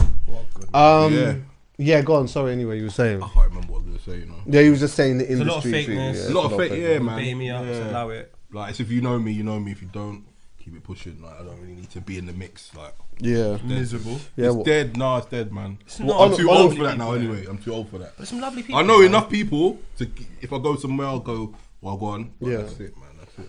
Honourable shout out to the work that you're doing, man. Honourable shout out to the work that you're doing, though, man. Thank you, bro. Like, trying with the last few left, man. I'm telling you, with the last few that care enough, I'll say. Talk about that, like that industry, that side of it is like, why has it got to the way that it is now, though? Like, why do you feel like a lot of people are not reading as much? What do you mean, like? What do you mean? Like with the journalist side of it, people are reading though. Don't we get the clicks and that? Like, but I think when it comes to covering black music, the titles that they're getting wrong, they ain't got the black staff to support it in it. So they're assigning people to write reviews and misplacing words. Like, it's important that they have people in there that know what's going on, do you know what I'm saying? So that's a problem for me, but going on, man. Wow. Yeah, it's mad. Yeah. For me, it's still a thing that I will still always go and check for certain things. And I probably would have admittedly read a lot more, but I definitely read more than, you know, a lot of people do when it comes to those type of things. Because I'm just curious to see what you lot are writing about, to be fair. And and also sometimes I feel like good journalists like yourself put me on. See, like when you're talking about like 30 prevalent things that happened at a certain time or whatever. When I'm reading it, there's certain things that I miss or that I forgot or I didn't even pay too much attention to. So it's like those things help me with that, innit? And that's one of the reasons why I like talking about nostalgic stuff on the podcast, you know, because I just know that there's bare people that are like, we got such a young audience that are not privy to like some of these things, but they're so keen on actually hearing the fucking 100%. The stories behind it and that. Which is why, I never encourage anyone to tell me something in brief. Like, if you're gonna come here, tell the story, tell the proper story and that, because people ain't engaged with that. Do you get me? That's what I'm saying. There's a whole new wave of people coming up, and they don't know the history. Yeah, and history is important. If you want to get in the industry, you need to know what's coming before you, innit? So no, you don't. You do, bro. If you want to be... The industry has a code of conduct that doesn't care what you care about. If you want to get in the industry, you don't need to know the history. Otherwise, we wouldn't be frustrated. That's true. Still. That's true. No, you got a point. I think that's important, though. Yeah, you don't have to. You don't have to do that. But I would advise you to do that, innit? Do you know what? Can I be honest with you? I wouldn't even advise... But it's always impressive to me when I meet someone who knows. Do you get what I'm saying? When I'm speaking to someone who's especially a young person, where I'm chatting to them about the scene that they're in, and they have, they're aware of a lot of the things that happened before them. I'm super impressed by that. 100%. If you don't do it, then I'm just like, okay, cool. Well, do you know who I think? Do you know why I think is a good example of why you should? And I say you should with confidence. Drake is a great example why you should. Every time he immerses himself in a new sound, he just does a bit of research. Yeah, of course. So if you live in England and you don't have, and a man can travel from Canada, come over here, do research and know more about it than you do. That's impressive to me. And then you live here and then you do what you're doing and then you don't know anything about it. I'm like, you do your thing, innit? But see, my man, I check for mine, man. You look at the results of just knowing a bit of history in comparison and the longevity it adds, I would just say, you don't even have to let everyone know you know it. Yeah, true. Just as long as you know it. That's it. Park off, G-Song. Do you find yourself constantly discussing about the whether grime is alive or dead a lot? Too many times, man. But to me, grime... Why do you say that, Chuckie? Because I just thought it was an amazing segue. But how was the segue being created? Why was this a talking point? I think because we went from people not recently? Knowing the history... Well, no, we'll get into that. You know what I mean? I was in the segue still. Do you know what I mean? I was still in the segue. Do you understand what I'm saying? I'm still in there. To be fair, it's a genuine question. It's actually a genuine question. Do you find yourself talking about this a lot? You, as what you do for a living, not just in your general conversations on Twitter or with your brethren or whatever, but with what you do for work, do you find yourself constantly going back and talking about the birth, the death, the birth again, the afterlife, the resurrection, the reincarnation, all of these things. Oh, bro. What does it come back as? What does it come back as? Well, I don't know. As drill, innit? And I don't know. No, I'll tell you what it came back as. It came back as a letter in the alphabet. H. Anyway, go on, carry on. What was you saying? Go on, now he wants to go back to Wiley and start speaking go on. Yeah, anyway. Oh, mate. We go, of course, I don't even know how to explain it. The grime is dead conversation has been rinsed to death, but because we're in it, and this is part of what makes our money, it makes our living, it's my life. Grime got me to where I am in it. So I'm extra with it. Do you know what I'm saying? So when this conversation comes around, I make sure my message is firm, if that makes sense. What's the message? Grime can't die. It's a culture. It cannot. Musically, that's a different conversation now. So when Aitch is going on platforms saying all this, have it correct in it, because without grime culture, you wouldn't be here. AJ Tracy wouldn't be here. So that's where I kind of... Okay. You know what I mean? So should we get into it now as I got into the segue? Do you get what I'm saying? As no, I segue... That's why I apologise, because you're actually really good at your... Yeah, I'm in it now. I don't watch your videos in my head. I do, so I am sorry, Chucky. But let me keep it all the way. So yeah, basically, this conversation has come up again because there was an interview that came out with Aitch and AJ on AJ Tracy at Capital Extra, and they were having a conversation about, I don't know how this actually came about. I actually want to watch a bit of it again. But H did say, yeah, that no one his age or younger cares about grime. Did he actually say though that grime was dead? No, he never. And I'll tell you. So where did that come from? Because I think it stems from the fact of what he said. It's how he said it. And it's how he said it. The delivery was like matter of fact, like, yeah. I'm telling you for a fact, no one younger than me messes with grime. But how does that, how does, I'm playing devil's advocate. Yeah. How does that equate into grime being dead? Because it's where it's coming from. Well, yeah. Talk to me. For me, when I saw it, I was like, who's this any pop you talking about? Don't say that about Aitch, my mate. I'm gonna, my mate. No, I rate him. Don't get it twisted. Like, I rate him. But I'm like, you're talking about a scene that don't really concern you. Like, yeah. You weren't asked the question if anyone listens to grime. You were talking about Wiley and the whole Clash thing. So for you to then jump ahead and say that, it was a bit like out of the blue. Like, why would you even mention that? You didn't need to say that. I think you're putting a narrative out there to say, oh. I think he's phrased it wrong, but I think he has truth in what he's saying 100%. If he phrases it correctly. Go on. Yeah. So, first of all, what needs to be clarified is, like you said, grime's a culture. Yeah. If you're still here making money, then grime can't be dead. 100%. That's something everybody has to accept. Death is something we accept. Like, for example, when my nan died, I don't imagine people had loads of conversations about whether she's dead or not because they went to the funeral. So death has an ending and it's over and you move forward. You can't speak about death for 5 years, about is it dead? Because it can't be dead. Like, something that's dead is gone. Yeah. Goodbye, finito, and we discuss the memories. We can't discuss the memories of it because JP is still working. So now we first of all have to accept it can't be dead as a culture. Then we got to speak about it being sonical. He said nobody his age or younger listens to it. What I think he may have meant to say, and I'm not saying he did, and I think AJ as well, because AJ said some things afterwards, is that that's another. I just personally feel he's saying, as a signed artist, when I sit down at a record label and I discuss a sonic which is popular in order for me to make a lot of money and carry on doing what I'm doing, long may it continue in the future, grime is not a conversation we have. But if we are back in Manchester, sitting down with no access to the labels, is grime a genre that we might play around with the prospect of spitting on? 100%. I'm not saying he does for sure, but I'm saying he may play around with the prospect of spitting about it, which means it can't be dead because I've heard H do grime. So that means at one point in his life, he done grime. Yeah.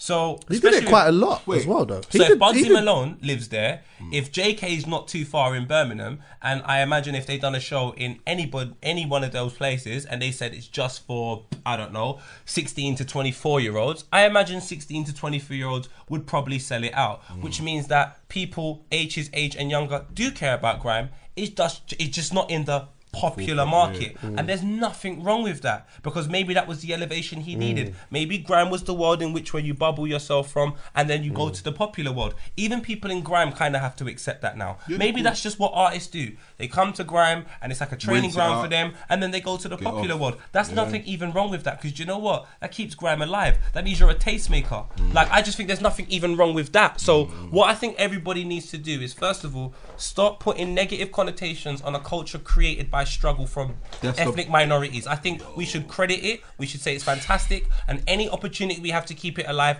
we should try and do it. And if we don't think it's alive, we should keep our mouths closed, because what we're possibly doing is contributing to its death if we keep saying it's dead. Just don't speak about it. I understand Wiley's annoying. Even if you find Wiley annoying, just say Wiley's annoying and leave it there. No one asked for his opinion to say, you talk about Wiley, leave it. Yeah, just leave. Talk about Wiley. That's it. We wouldn't have no issue right now. Honestly, if I'm... Everything that you said, I'm 100% with. There's not even a but with that. That's all of my thinking. I think with, like, Wiley sort of alluded to that as well, because he was saying, like, that's the narrative that they say in the buildings and that, yeah. And as soon as he said that, do you know what came to my head? Dancehall came to my head, yeah? Because They try to do that sometimes with dancehall music and that. Oh, nobody cares about this, or no one's this. And like, that's not necessarily the people that's saying that. That's usually the people that are in the building when they're looking at, when they're trying to target certain people, what is cool right now and whether something is alive or dead. And then, you know what? If it is, let's go and grab me a Sean Paul and we'll go and do. Do you understand what I'm trying to say? Yeah, yeah, yeah. And that's no disrespect to Sean Paul, by the way. But that's just the way that it's seen. But however, like, when I watched what he said, my initial thought was, yeah, he's definitely misguided. I don't know where this is coming from. I felt like the conversation had changed a lot when I saw people talking about whether Graham was dead or not, which is why I tweeted saying, I don't really want to have a conversation about whether Graham... Like, it's a ridiculous conversation to have. Let me just finish, yeah?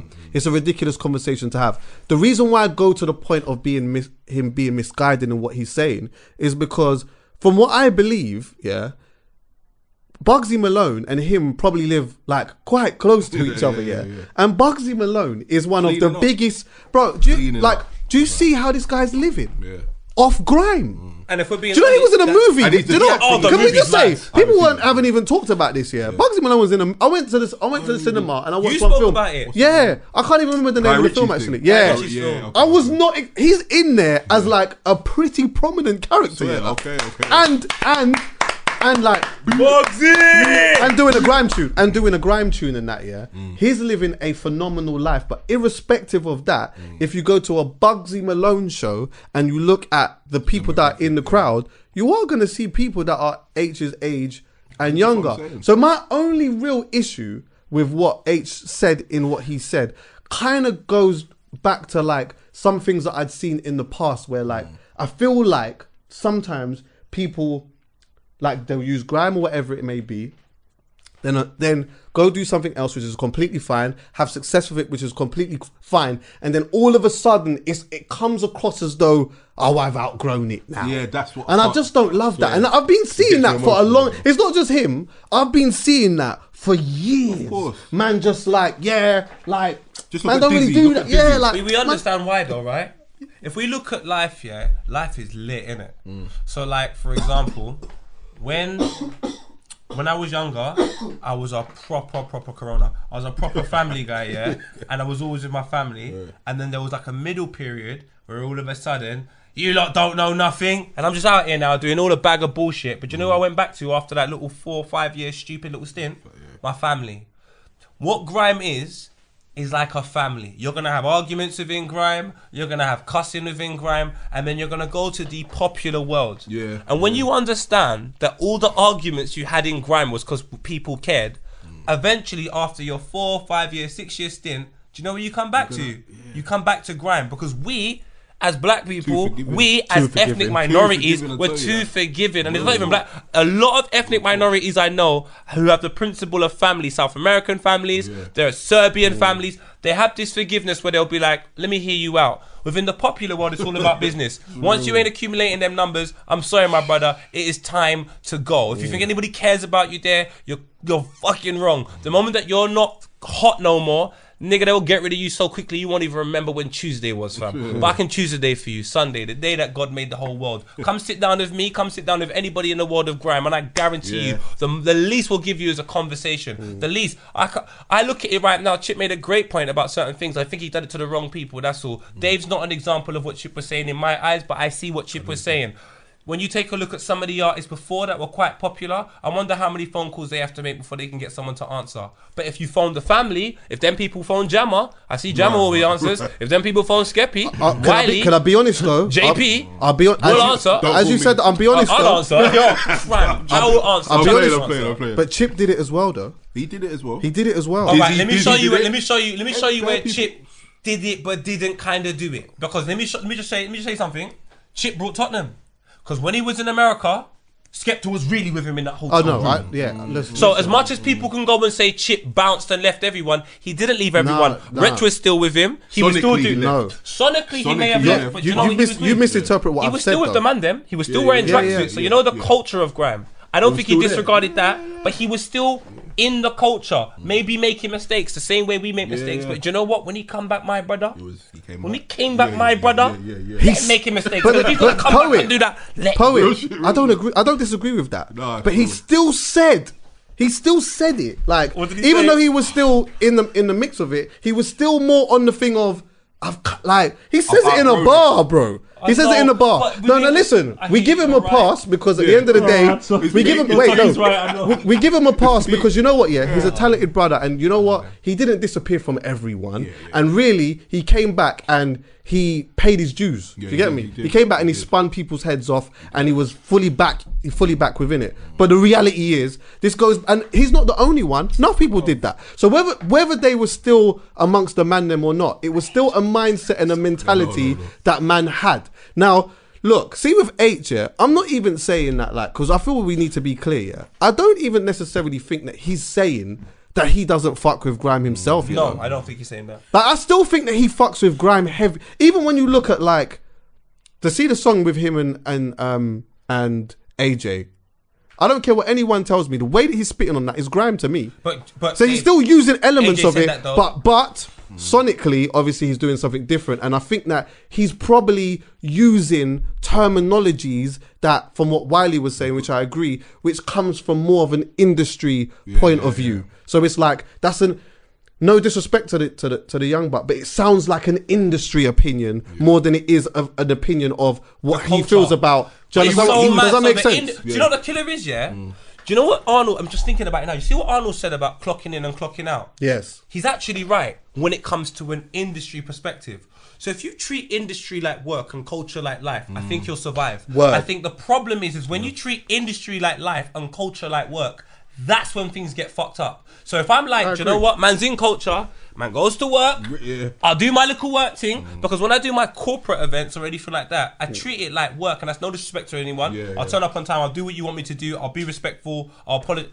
But when I'm in culture, I'll give little blighs. I'll be here for another 2 hours if I had to be. Because this is culture, this is for the people, this is for us. Yeah. But at work, if I'm there for an extra hour, my brother, you got to pay me. What am I here for? And I think once you have that level of respect within the two parameters, I just think you're just going to be safe. But H will be fine. I have a lot of faith in him. Yeah, he's wonderful. He's hard. He don't care what we got. He's hard. No. Forget about that. He does. He does. He's a. I'm telling you, he's a good guy. But you know what? Do you know why? Got a few DMs in that. JP, do you know why? Sorry, say that again. What can you do? I'm just stating my point. I know, but I just think, do you know what? We're always defined at our worst. He's done so much good, yeah, and I've had so many good conversations with him. He's and I remember 2018 when we were fucking outside of in Wireless, and I had this MTV job, and I'm doing, ooh, look at me, MTV, access all areas. Yeah. He's out there, and he's like, Poet, well, go on. Bro, you see in 2 years, knowing that if Wireless wasn't fucked up by Corona, he'd fucking be tearing it down. I fucking love that boy. So I don't think he's a bad person. I think it's what Chuckie said. I think the industry, and when you're young, you can... Look how much man I'm manipulated to go in the hood and start buying straps and doing bare things. Why can't that happen in the industry? The industry is in... You see the hood? Oh my God. So the hood has great things and bad things. Cool. Sometimes the people that manipulate in the hood to do certain things to make you go prison, the industry can be described as that. You've just got to treat it like work. Yeah, that's real. Go there, clock in, clock out, come back to culture, have a good time. But also I think as well, yeah, for him, he might have, like, he may have said something not realising that it was going to be interpreted in a certain way. Do you get me? So it's like, he said this... But like, really, because remember, he said this and then the conversation did start to change. So in his mind, again, I could be wrong, yeah? But in his mind, he's just saying his opinion on what he feels about a certain thing or whatever it may be, yeah? And then now he's come away from it. It's a big conversation now and there's all of these other things that are being said. And like, I could easily see a person who's looking at this and saying, right, but I didn't say that. I could see why you think that I didn't say that. And I didn't really mean it like this, but... I think if an older person, an older version of him, or someone who's a bit more experienced on like going to a place and having these types of conversations and saying just the initial thing that is on your mind, he might say it a bit differently, or he might give more context to what he actually means when he's saying it, because he said something and then it's left to like big interpretation. So then, because for me, again, when I saw it, bro, honestly, I saw what he said and I thought, yeah, that's a bit mad, but then. There's like loads of people that say that, especially at those that age, yeah. But then it's like, okay, this is a bit thoughtless because, like Bugsy Malone, like and there's all these other examples of, you know, artists that are doing shows to young people or whatever it is. But okay, cool. Even then, I'm like, even if no one, I'm sidetracking a little bit, but even if no one his age or younger cares about grime, of course it's not someone saying that grime doesn't exist, because there's still a look at Kate. Did you go to Kano's show? Which one? The one in, what was the name of the venue? It was in North London. The industry one, it wasn't the industry one. It was in a warehouse, bro. Kano's really out here, my brother. Fam, yeah, it was in really a big fucking massive warehouse, yeah? And there was young people in there, but there was obviously adults and that in there. And everyone was absolutely going wild, bro. So it's like the conversation of it maybe changing in it being dead is just weird to me, because that's not what I heard. I just heard someone say something that was misguided. Huh? Deliveries, how he said it was very like sure of himself. Like I could promise. But you could understand how. Sorry to interrupt you, though. But you could understand how he may feel like words have been put into his mouth because he didn't say that. This is the problem. It's clarity. How does clarity? My father always told me, if you take a picture and I can interpret it two ways, that's two ways too many. You need clarity when you do things. And you did say something about media training when you were tweeting. Yeah, and I think it's not that. It's understanding that in the industry, they're not going to take care of you. Yeah. So if you do something, look what happened to me the other fucking day when Stormzy had to tweet me some stuff because he was upset. God bless his soul. He's only probably fucking done it because he's seen an old fucking video and thought, what a cunt. These times it's an old video that now BBC have suddenly deleted. It's like because the industry doesn't care about you. They want confrontations. They want all of this shit. They want us to speak about it on Halfcast so Capital Extra can get some more fucking click-throughs. It's all a big con and we fell for it. But what I will say is this, bruv. Yeah. Honestly, as much as I love the situations and all of that, I think we're guilty as well, but you know what? Because you know what? One thing I can say about my ends that I didn't like when I was growing up was the elders, not all of them I felt gave us enough guidance, and we kind of had to sort of figure it out ourselves. And we're fucking doing the same thing here. Yeah, we've all got something to say about the younger generation and what they're saying and so on and so forth, but I'm not saying the people in this room, but I'm just saying how much of the older generation fucking going, sitting down with them and talking to them and helping them and guiding them. I don't even think a lot of them are fucking doing it. So you know what? Furthermore, fuck the older generation as well. If you're going to guide the fucking younger lot and fucking help them, fuck off and stop moaning about them. You're just as fucking bad. Do you know what? Aitch weren't even a bad part of the interview. He won. If you listen to AJ, what AJ saying about grime, that should have been the clip. Was he? What did he say? That should have been. It was a clip. He was sending for grime. The way. No, he wasn't. He was saying something. But JP, he said something. Can I play a little bit? No. You can, Chuckie. He said something that a lot of people say, and I always wonder who are you talking about. No, he said everyone. Everyone's the most important thing in the world. Do you know everyone wasn't that 6.9 billion people on the planet? It's a lot of people. Probably not, I probably even get it right. But it's not everyone. I want to know who he means by everyone, because he could be telling the truth if everyone he's speaking about does feel the way he feels. But if he's not because he's not clear about everyone, it makes the whole thing unclear to me. So because he sounded a little bit upset, like he was trying to convince a group of people. Yeah, there's some people in particular he's talking about. Do you know what I mean? So there probably is truth in what he's saying as well. Even in 2018, he did an interview with Esquire, like I said on the phone, yeah? You did. Oh, fuck. The headline says, don't call me a grime artist. That's bad, bro. Watch it, here it is. 4 years younger than me don't even probably know what grime is like that, do you get what I mean? Watch it. Can I just say, it's right there. I just want to stop it quickly, yeah? Like, he might have a point when he says that, but I don't think that's like, it's still a bit misguided. But I don't think that it's like, he's saying that he feels that there's people that are young that may not necessarily know what grime is. But there's people that are young that don't even know what drill is. They're gonna think drill is a bag of individuals that go around stabbing each other. There's no problem. That interview's just bare talk. So there's no problem. So there's no problem then. That's it's not that. It's just that. Let me see what you're saying. It's the tone of everything. That's all. That's the delivery. Grime, tone is horrible. About grime. As grime was changing, everyone changed with it. But like they don't. They just. Let me know when you want me to stop. Yeah. Want that nostalgic Dizzy Rascal, you get me? So because of that, as grime's changing, they shun whoever's changing, like trying to do something different. Like me, I used to spit on like trap beats or drill beats on like with grime flows, and I'm trying to say, and everyone was like, oh, you can't do that. And people used to be on set saying, don't let AJ pick the beat selection because he's going to pick bare drilly, trappy ones. But bro, like it's 140, I'm still spitting how you lot are spitting, but it's just on a different beat. And because everyone used to hate on me, I'm like, okay, I'll just take my thing and go over there then. Yeah, and then I did, and now I'm here. And then now pause.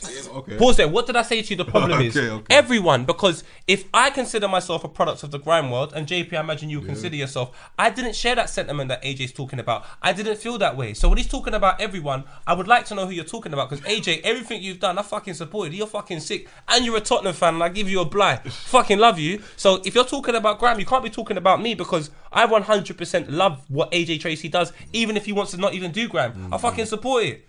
Do you know what though? So, I didn't interpret it like that. I interpreted it as him talking about the immediate people within his circle in that room. But you've interpreted that like that, and I'm saying you can. But I told you the problem with a picture, if it can be interpreted two ways, there's an issue. Even if I interpret it like that and JP interprets it differently, I can't even say, JP, how do you see it like that? Because I can see how JP can see it like that. So the way in which he's talking, when you say everyone, Chuckie, is too broad. If you're saying grime and then everyone, I'm in grime as well. I'm not a part of that everyone. So my whole thing is he should just make it more about his 24. So let's just to be clear, if he would have just said a few people. No, if he had said, in my personal experience of doing grime, you have now ruled out anyone saying anything. It's the equivalent of saying allegedly. Well, just saying a few people. If he just says, bro, look, from my experience in grime, yeah, when I was doing grime, and if you made it more personal to him, no one can't chat. But that is personal to him, though. No, but he's not saying that. He's saying everyone, my brother. He said everyone. But don't you think that he's talking from his personal experience? My brother, because you're looking at Chuckie again. I have to say this, bro. If you can interpret it many different ways, that's just me and you with the information we have. There's JP with the information he has.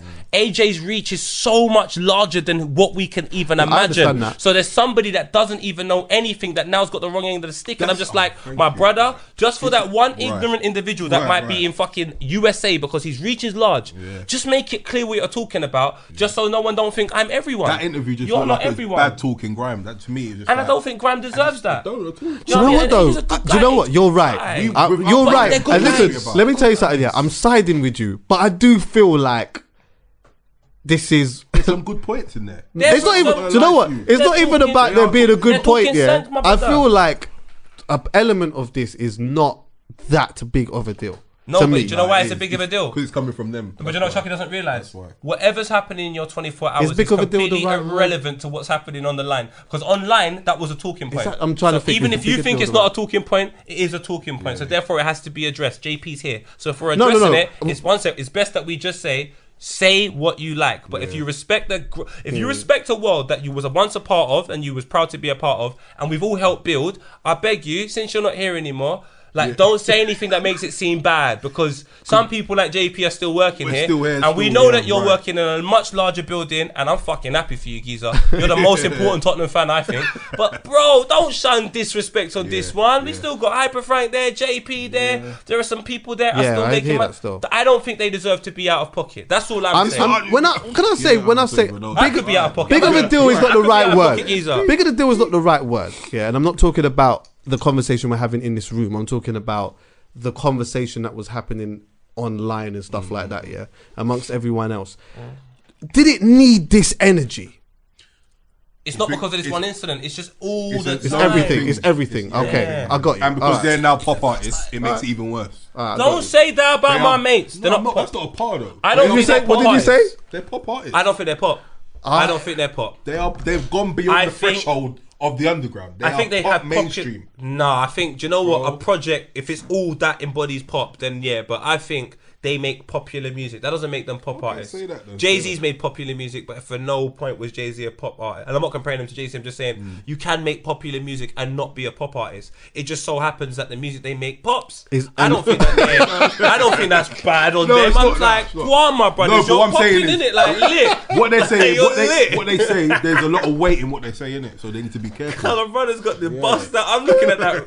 When I saw that video of him and I'm like, say my name, I'm gassed. I'm like, all right, Aitch, go on. I'll say, come on, my brother. I rate them, don't we? You know what it is, though? Poet is right in that sense, too, though, because our music is popular. Yeah. You get me? So it's like, it is. You got pounds. I don't want it to make it seem like I don't know where you're coming from, because I know exactly where you're coming from. But the reason why I say this as well, yeah, is that, like, I remember years ago when we was having a conversation about the Brit Awards and people were like up in arms because they felt like no one was getting nominated and blah, blah, blah, blah. And then I was sitting and I was looking at the stats and I'm like, if you sit and you look at the stats, then you will understand why we think that something is big within our scene. But when you start looking at what these pop acts are doing, that on YouTube and how much they're selling and that, it's like, don't just throw the man them in there just to be fucking see now, the reason why you start seeing a lot of these guys at the Brit Awards and stuff like that now is because their stats essentially weighs up with some of these guys as well, which then speaks to the scene and how almost... I wouldn't say it's level, but in terms of popularity, it's definitely up there. And he's in the forefront of it. And I always thought that was wrong from the Brits. Do you know why? And it's, we don't have to talk about it too long, because you're right, we've moved on, and Chuckie's point is fucking essential. But you see our musical scene, what we have to do to be heard by somebody is so much harder than what pop music has to do. It's like you should do it based upon what your difficulties are and what you manage to achieve, rather than record sales, because if we had the same access as certain pop was, and now you can see we should have been up there time ago. But that's a separate conversation, and I would say, but it's a bit unfair though. The reason why is because if like record sales to me doesn't matter to me at all. That's one thing we very rarely have a conversation about here. We just talk about whether something is good or not. But their thing since the start and all of that is a lot to do with record sales and all of these things. So like, I would see how someone would feel disheartened. Is that public knowledge, by the way? What? That is done by record sales. Just out of curiosity, I don't know. The BPI. I think so. Because they look at those things. They look at those something. Yeah, so it's like, you know what? If you've got, you know, 5 acts that have sold 5 million plus, I'm just throwing a number out there. Yeah, I would rather one of the man them that we've got, an artist that I like, an album that I proper rate, not be included if he sold 1 million or lower, than to just throw him in there because you know what, we're gonna, you know what, token. Now don't, like, we're better than that. Don't fling in no token thing. See, like now, see like how you see Dave now on the stage there now, he warrants being there. I hear that, but I feel like Stormzy warrants being there. Warrant being somewhere. To me, from music purists, because I didn't realize it was record sales, so it doesn't. But the reason why I said that was because of the quality sound threshold is clearly good enough due to what it's managing to achieve among its circumstances. 100%. Like, I don't give a fuck how much they sold, because if my man had the access to the whatever this person have, which is Jonathan Ross, Radio 1 play every single fucking day, Loose Women, play in the background of EastEnders, who knows who that guy would be? He doesn't have that, but with the access he's got, he's still managing to do that. Big man, fling him in the category, because once he gets this access, we'll see what he can do. But I understand where you're coming from. It is record sales, so who gives a shit? 100%. Dave's there now anyway, looking fucking lit. The LV suit was hard. Is there anything else in there?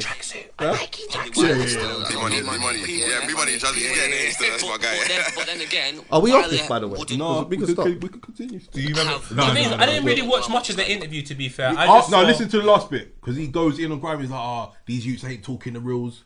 But then one of his brethren that used to MC with him on Twitter, like, you never shot his nothing on road. What you're talking about is air. AJ did say something definitely wrong in this, by the way. There we go. I'm going to get into this. Hold on.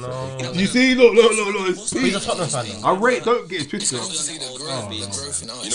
last thing I'm going to say on this topic, the last thing I'm saying on this topic is the very last thing. Grime, let me say something right now. In Grime, everyone feels like they can say whatever the hell they want, anything in the whole world, just make up stuff. And people are just going to be like, yeah, that's hard. Like, you're literally just making up stuff, literally. That's in drill. I'm sorry to say this, my G. Now, that's, but again, I ask you this because he could be telling you the truth and the phrasing's wrong. He keeps referring to they and everyone. So once I speak to AJ and I ask him who, because they and everyone might be two different people. Everyone might be a person. So therefore, he could be right. So I'm saying to you, who is everyone? What is everyone? Because again, I'm not that person that he's referring to. And I think I've got more of a reason to say that than AJ, because I'm a little bit older than him. And I remember going to Heat FM and feeling like I was going to get robbed every 5 seconds. These men don't know that. So if we're talking about everyone, I don't think you're talking about everyone. I just think about you're talking about the loudest voices, and this is life. That's This is actually not where I was going with that, though. But that's why I think he says that. He sounds hurt. Like, you know what I mean? Like, you know, like a classroom has 30 students and 5 bad students, and because the 5 bad students are so loud, it's now a bad class. But there's 25 good people. That's what that sounds like to me. This is how I interpreted this. He's saying that Grime is a place that people go and just say whatever they want to say, and it doesn't have to be true. That's what he said. Yeah, but that's music. That's why I just stopped this, because that's clearly inaccurate. Like, in rap music, fam, Rick Ross, bro. Come on. I don't want to do this to my man because I like Rick Ross still. In the fucking Cake remix, he said he sold out O2 Arena. 20,000. Go and listen to it. That nigga was selling out 2,500 to 3,000. That lie right there is horrible. But I don't care because I love it. Rick Ross. Yeah. Lie to me.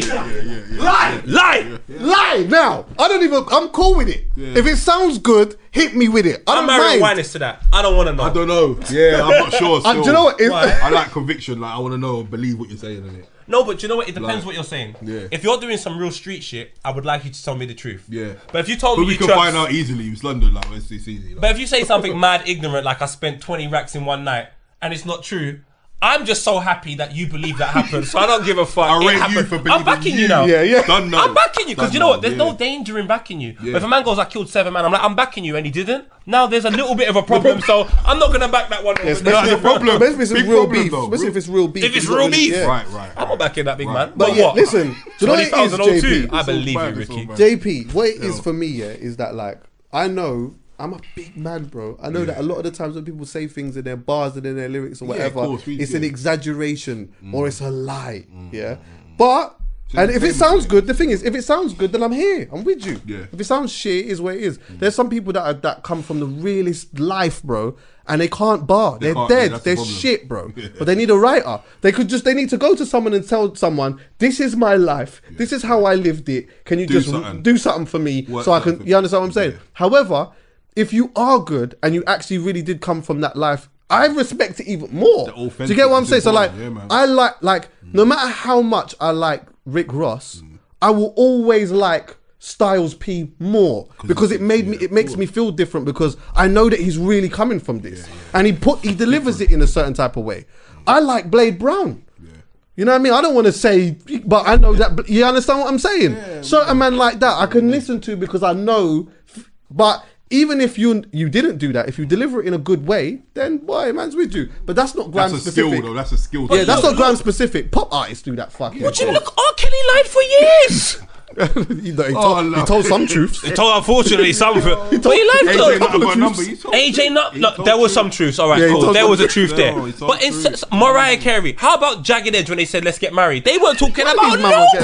Married to what?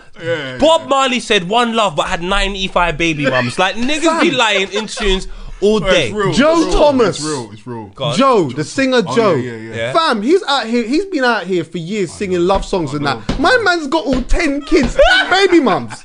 And he's been out here talking bare love songs and bare marriage songs, bro. It's wild. But he's been out here fucking bare women. So why can't Graham do it or rap? Why can't anyone else do it? Listen, R&B singers have been doing this for years. Years. That's what I'm saying. Casey and JoJo. Yeah. These men are full of... Wait, when one of them man in Jodeci had AIDS? Who? Oh my God. But one of them man had AIDS, bro. You bet. I dropped it on behalf of allegedly. Yeah, we don't want to get sued out here. Fam, come on now. I'm going to tell you right now. One of them man... Usher on his first album. One of them had that bad thing. How old was Usher on his first album, self-entitled?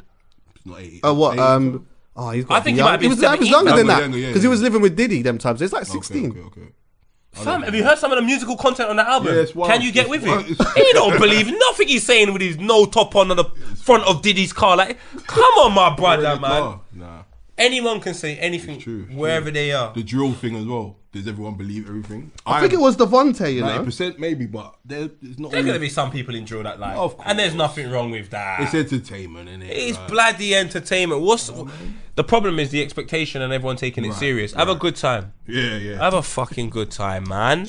I'm going to start doing angry at EastEnders because Phil and Grant are not really brothers. And then I'm like, you fucking liars. Like, this ain't real. Like, everyone lies. The internet is based upon the most entertaining information, true or false. The lie is more entertaining than the truth. What? That's it. Although some truths are mad. If I tell you some truths about my personal life, Jesus Christ, we're going viral, baby. I hear that. But you know what? If you add a little lie on top of it, what? Yeah, the lie will bang. I mean, the truth will bang even more. No, do you know what the killer is though? My truths, as you know, Chucky, I can't reveal on here. JP one day, who knows, if I write a book. They're so wild, you're probably going to wish they were a lie. No, I understand that. Trust me. Lord seed. But yeah, Chucky, you were all right to say you were going to stop it because it's a silly thing to say. I think you went a bit deeper than that as well, still. But like I said, maybe he just... angry at somebody. He's angry in particular. At the scene, isn't it? I think the scene maybe mistreated him in a way, or I don't know what it is. Because he contributed a lot, mate. He done a lot. Yeah, the whole grime wave, a lot for second grime wave. Like, AJ, AJ was out here doing the circuit properly. Yeah, properly. The only thing with that novelists and all them, like they were doing. That's the reasons why I'm confused, because AJ and Zoo are mates, and then there's novelists, and it's like for me personally, I couldn't confidently say any of those things with them man on my phone. Like, it just doesn't... This is why I say to you, for me, there's industry and there's culture. Yeah. And the reason why I live in culture, because the principles and the morals 100%. Are things I share. And the reasons why people will never understand me in the industry is because we don't share the same principles and morals. This doesn't mean we can't work together. It doesn't mean we can't have a laugh. It doesn't mean we can't make money. It just means that I'm not the person that's going to live there. I'm not going to have the deep conversations with you. I'm not going to be the person you can phone or anything. And maybe you don't want me for that anyway. Don't but in my culture, my brother, like I talk to a lot of people. I'm willing to help any person who phones my phone that lives within my culture. I saw my kids' life, I will help them. But if you work in the industry, I can't help you because we're just working in two different worlds, and I have no problem with that. But if you treat the industry like a working field, you clock in and you clock out, my brother, you got me for life. But if that's where you live, my brother, come listen slack, I'll give you the knife. You know what I'm saying? Come on, fam. Freestyling. Can I say this as well though, yeah? Fucking... Like, there are exceptions, like, where you've got, like, certain grime artists that are just fucking huge and all of that, yeah? But, like, see, for me, like, a lot of people that I know, especially young people that listen to grime, like, a lot of them are not actually casual fans of grime. They're, like, they're really in it. Like, they actually fucking really listen to grime. And I just think that, like... Obviously, again, we've already gone past the point of like discussing the whole inaccuracy about whether young people care about grime or whatever. But I think sometimes it does go to my argument about there being. I'm still trying to find a way to articulate this because I know how it is, how I'm trying to say it in my head, yeah. But I do feel like there are people. Yeah, like the buy-in public, yeah, or people that stream. You have like there's sections of people that are fully into something, and then there are some that are like fully into a particular person. So they might just be a fan of an artist or whatever it is, yeah. But then you'll have like a big group of people, big percentage of people, yeah, of all ages as well, that are like more fans of just like a moment that's happening, and they wouldn't be able to articulate this or say it because they don't really know that they're doing it. It's just like. All of this is just cool right now. It's like a social trend. So everyone's just like, likes this artist and that, and they just go to all the shows and they just, you know what I mean? And they're happy and they do all of that and they're into all of that, yeah? So if you are a part of that, then sometimes you might think in your head, these other things don't really exist. Because all you see is what is in that. You get what I'm saying? No. But when you are a fan of something, and you're in it, you see everything that happens with inside it. And you kind of think the man over there is a madman. Okay, yeah. And Chuckie, do you want to go deeper than this? Yeah. This is what's crazy. Our industry, I feel, the industry there, I say, it's not mine, but God bless you. The industry that controls the music and so on and so forth with sales, I imagine most sales come through young children and women. I imagine they two groups drive sales the most. Yeah. Now, music is translation. If most of people are in a particular genre, of a particular age group, then there's more people to translate a particular type of message. Yeah. So if there's more young people doing drill, that means there's more people than which they can reach out to because there's more examples of young people. So you're like, well, that's the place to be because there's more people I can listen to. So if I don't understand 1 and 2, I might understand 3 and 4. In grime, that doesn't exist anymore. There's not loads of people who are young giving you their interpretation of grime. That on a higher scale, I imagine there's loads, but in terms of on a scale that drills on, so then what happens is you have this knowledge of, well, if all of us are up here and we're like making a certain amount of money and we're high, like Chuckie's saying, this is all I can see. And grime might be here, but it doesn't mean there's not, like novelists and zoo are here, but it doesn't mean there's not a group of young people waiting to get there. Yeah. It's just that they haven't reached the point where they can translate their message to a larger group of people, and drill can. So that's what makes drill popular.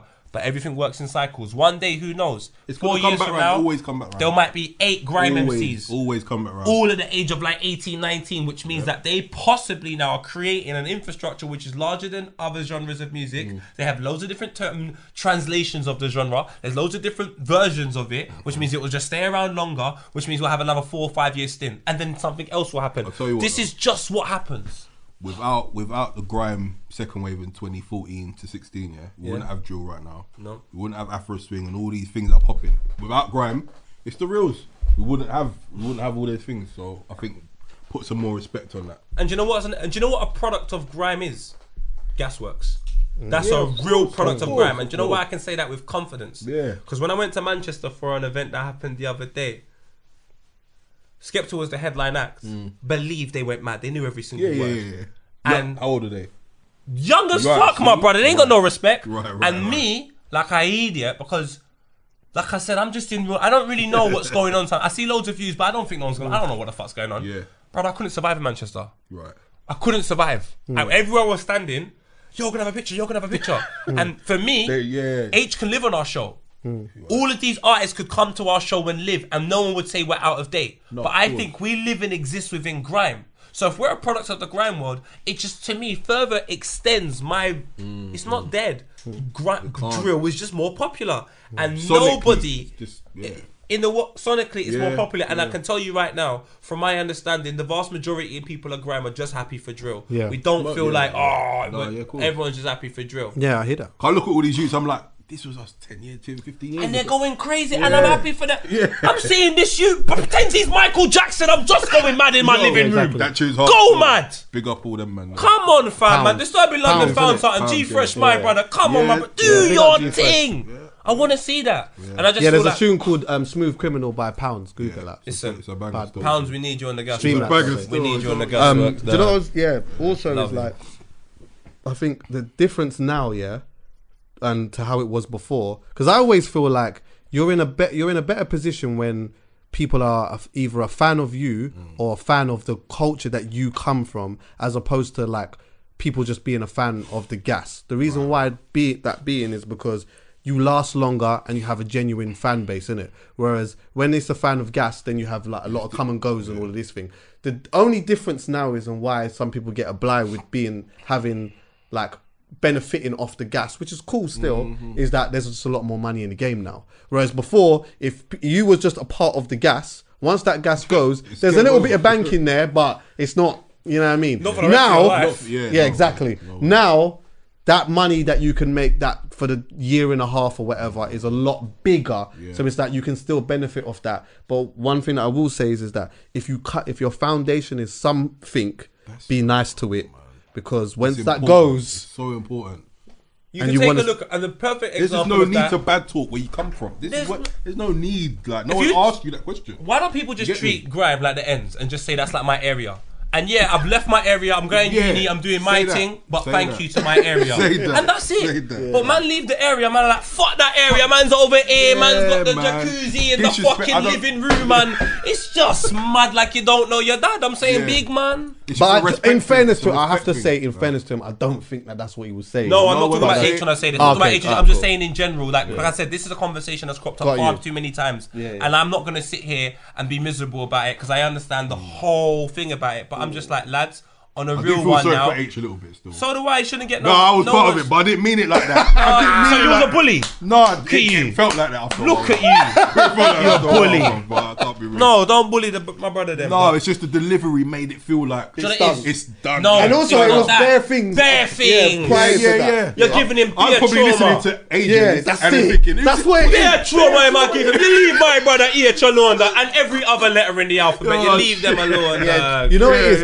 Aitch got a lot of the baggage from like the other things before. Because they think he's an easy target as well. I think they think Aitch is an easy target. Why is that? Like, big man, I keep my opinions in mind. Is it because he's white, blonde, blue eyes? I don't know if it's that, but I just think it's because we look at him like he's part of us anyway. Yeah, he's very friendly in his presentation and everything. He's just a nice person, and when you're a nice person, people just try to take the piss. If Aitch was a rude boy, big strap, and say, "Yo, I think Grime's dead."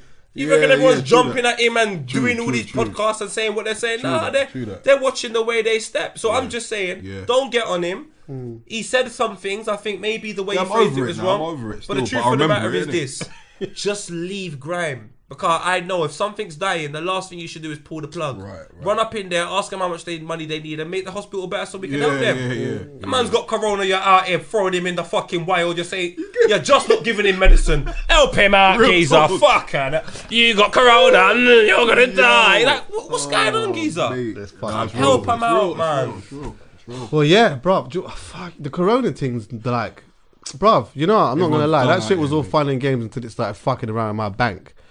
I got all these bookings now. I had these bookings that I had in different countries and that are being cancelled, bruv. Yeah. I had a booking in Bahrain that got cancelled. No, it's a serious thing. Yeah, bro. I had a booking in Paris that's being cancelled. It's bruv. No, we're gonna find the bag. Like some of the vice work and stuff like that. Obviously, we got something lined up in these things. My brother, come on, you know we're getting the trip. Level up. Have we got our next thing lined up as well, Chucky? Yeah, I'm telling you. We got our next thing. Come on, me and Chucky on the streets. Man. Corona can't mash that up still. No, man, fuck that. We need people like you lot doing the thing, innit? I've done a bit of research on Corona. I've done a bit of research. Not as much as some people. I've had a couple chemists in my DMs telling me a couple information as well. You know what I think proper. Come on. And one thing I can say is, from the information I had, which can change after this conversation, I could get new information and change my mind. But as it stands, I'm sitting down, big man, this is just a bit of an exaggeration. Because basically what it is apparently is the fastest spreading virus from my understanding. But that doesn't mean it's that fatal. It just means it spreads quite quickly.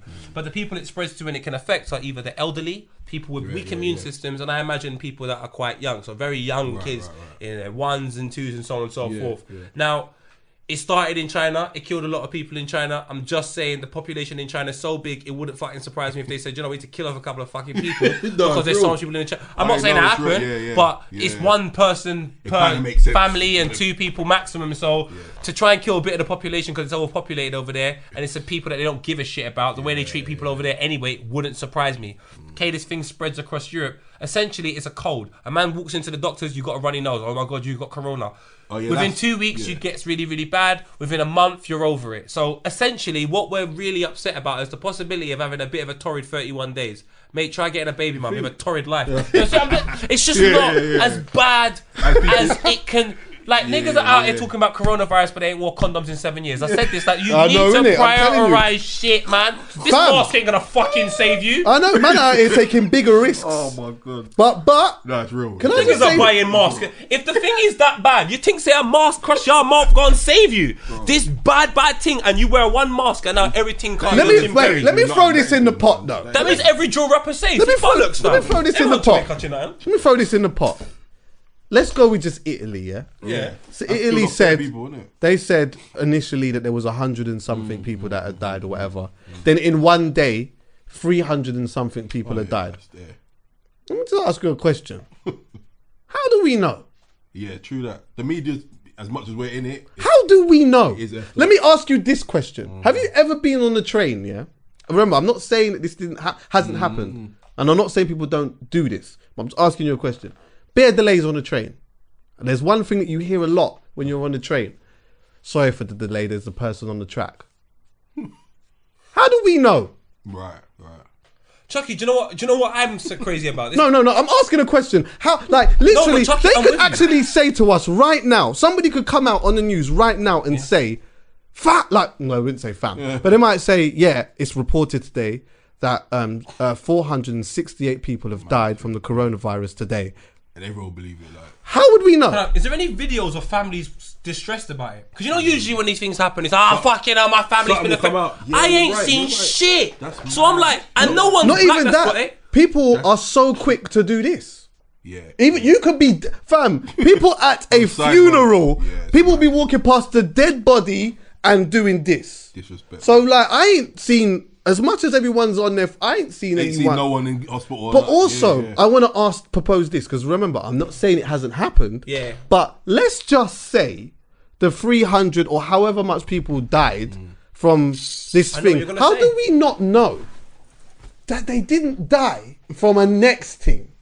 You know, like, say for example, you could have been ill anyway. Like had a mad illness or something wrong with your heart or... You get what I'm saying? Had asthma. You got asthma already or something. You get me, lung disease or whatever it may be, and you're in hospital. Now you catch this corona thing or the cold or whatever, and you die. How do we know that it wasn't from the other thing? My whole thing is, well, do you know what I need, Chuckie? Everything. I just need that one case that's the example of why I don't want to do nothing. And when a man says to me, and I jump on Twitter, because I'm active now, I'm active. And I see one report from BBC News talking about an 80-year-old man dies from coronavirus. And I say, fam, he's 80. Now, some people may have misinterpreted what I'm saying. Let me make this very clear. Yeah. He's old, bro. That brother could have got a boo-boo. Do you know what a boo-boo is? When you just slip your finger there, and it could have been the end of the days for him. So where he is in his life, there ain't much going on. So for him to die of coronavirus, it just makes sense to me. That wouldn't give me a state of panic. It makes me know that, you know what, big man, clearly he was in a place where it's vulnerable. Can I hit you with a next thing? So why am I now concerned about an 80-year-old man dying from a flu if I am healthy and young? Yeah. My great-grandmother, it's her birthday tomorrow. She's going to be 102 years old tomorrow. Hey, round of applause for that.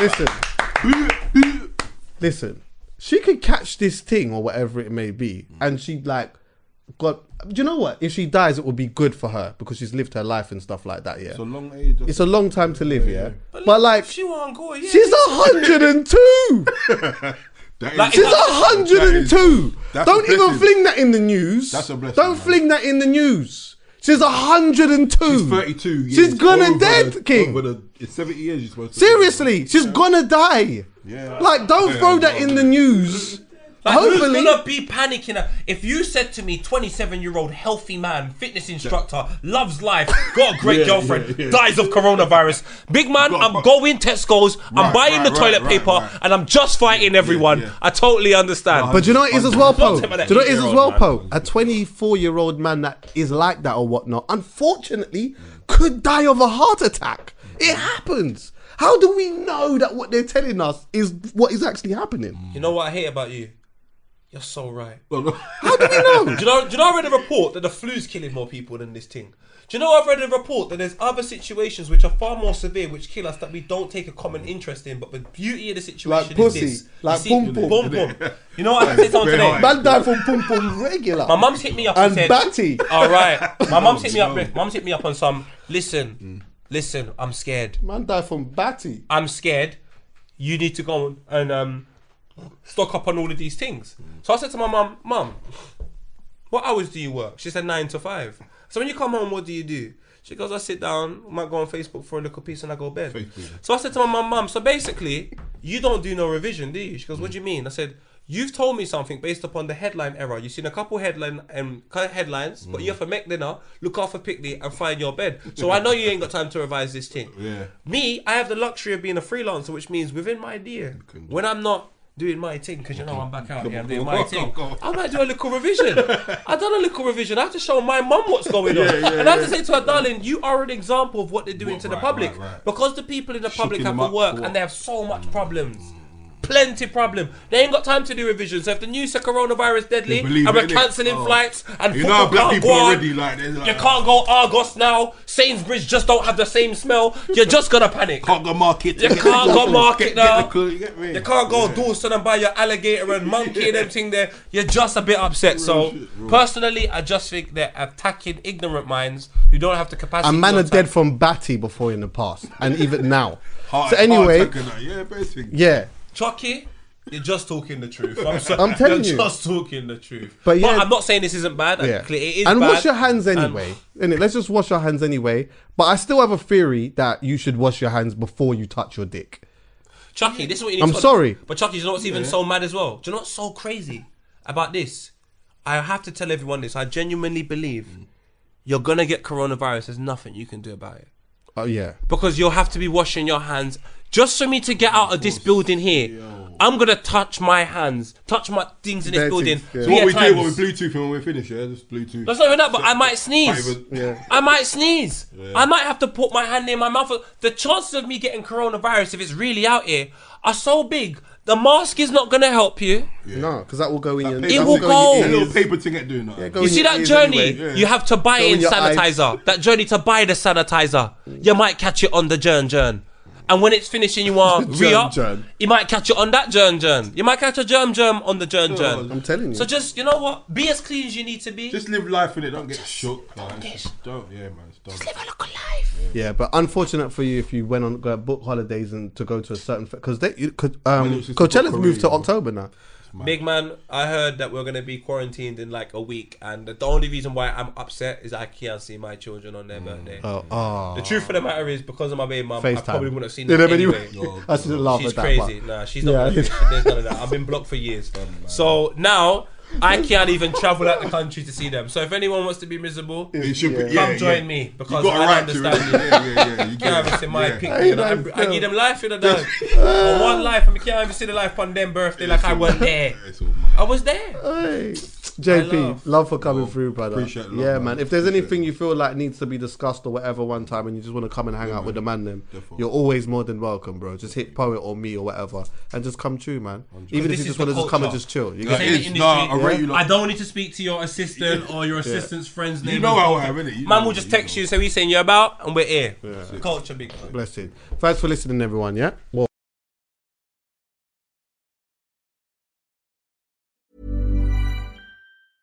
hey, it's Paige DeSorbo from Giggly Squad. High quality fashion without the price tag. Say hello to Quince. I'm snagging high-end essentials like cozy cashmere sweaters, sleek leather jackets, fine jewelry, and so much more. With Quince being 50 to 80% less than similar brands. And they partner with factories that prioritize safe, ethical, and responsible manufacturing. I love that. Luxury quality within reach. Go to quince.com/style to get free shipping and 365-day returns on your next order. Quince.com/style. Imagine the softest sheets you've ever felt. Now imagine them getting even softer over time. That's what you'll feel with Bowl and Branch's organic cotton sheets. In a recent customer survey, 96% replied that Bowl and Branch sheets get softer with every wash. Start getting your best night's sleep in these sheets that get softer and softer for years to come. Try their sheets with a 30-night guarantee. Plus, get 15% off your first order at bowlandbranch.com. Code BUTTERY. Exclusions apply. See site for details. Hey, folks, I'm Mark Maron from the WTF Podcast, and this episode is brought to you by Kleenex Ultra Soft Tissues, your ally to help tackle your allergy symptoms this season. I love the change of seasons, but nobody loves pollen and all those other things floating in the air that make you sneeze during this nice weather. Kleenex Ultra Soft Tissues are hypoallergenic and allergist approved. So fight back against watery eyes and runny noses without worrying about irritating your skin. For this allergy season, grab Kleenex and face allergies head on.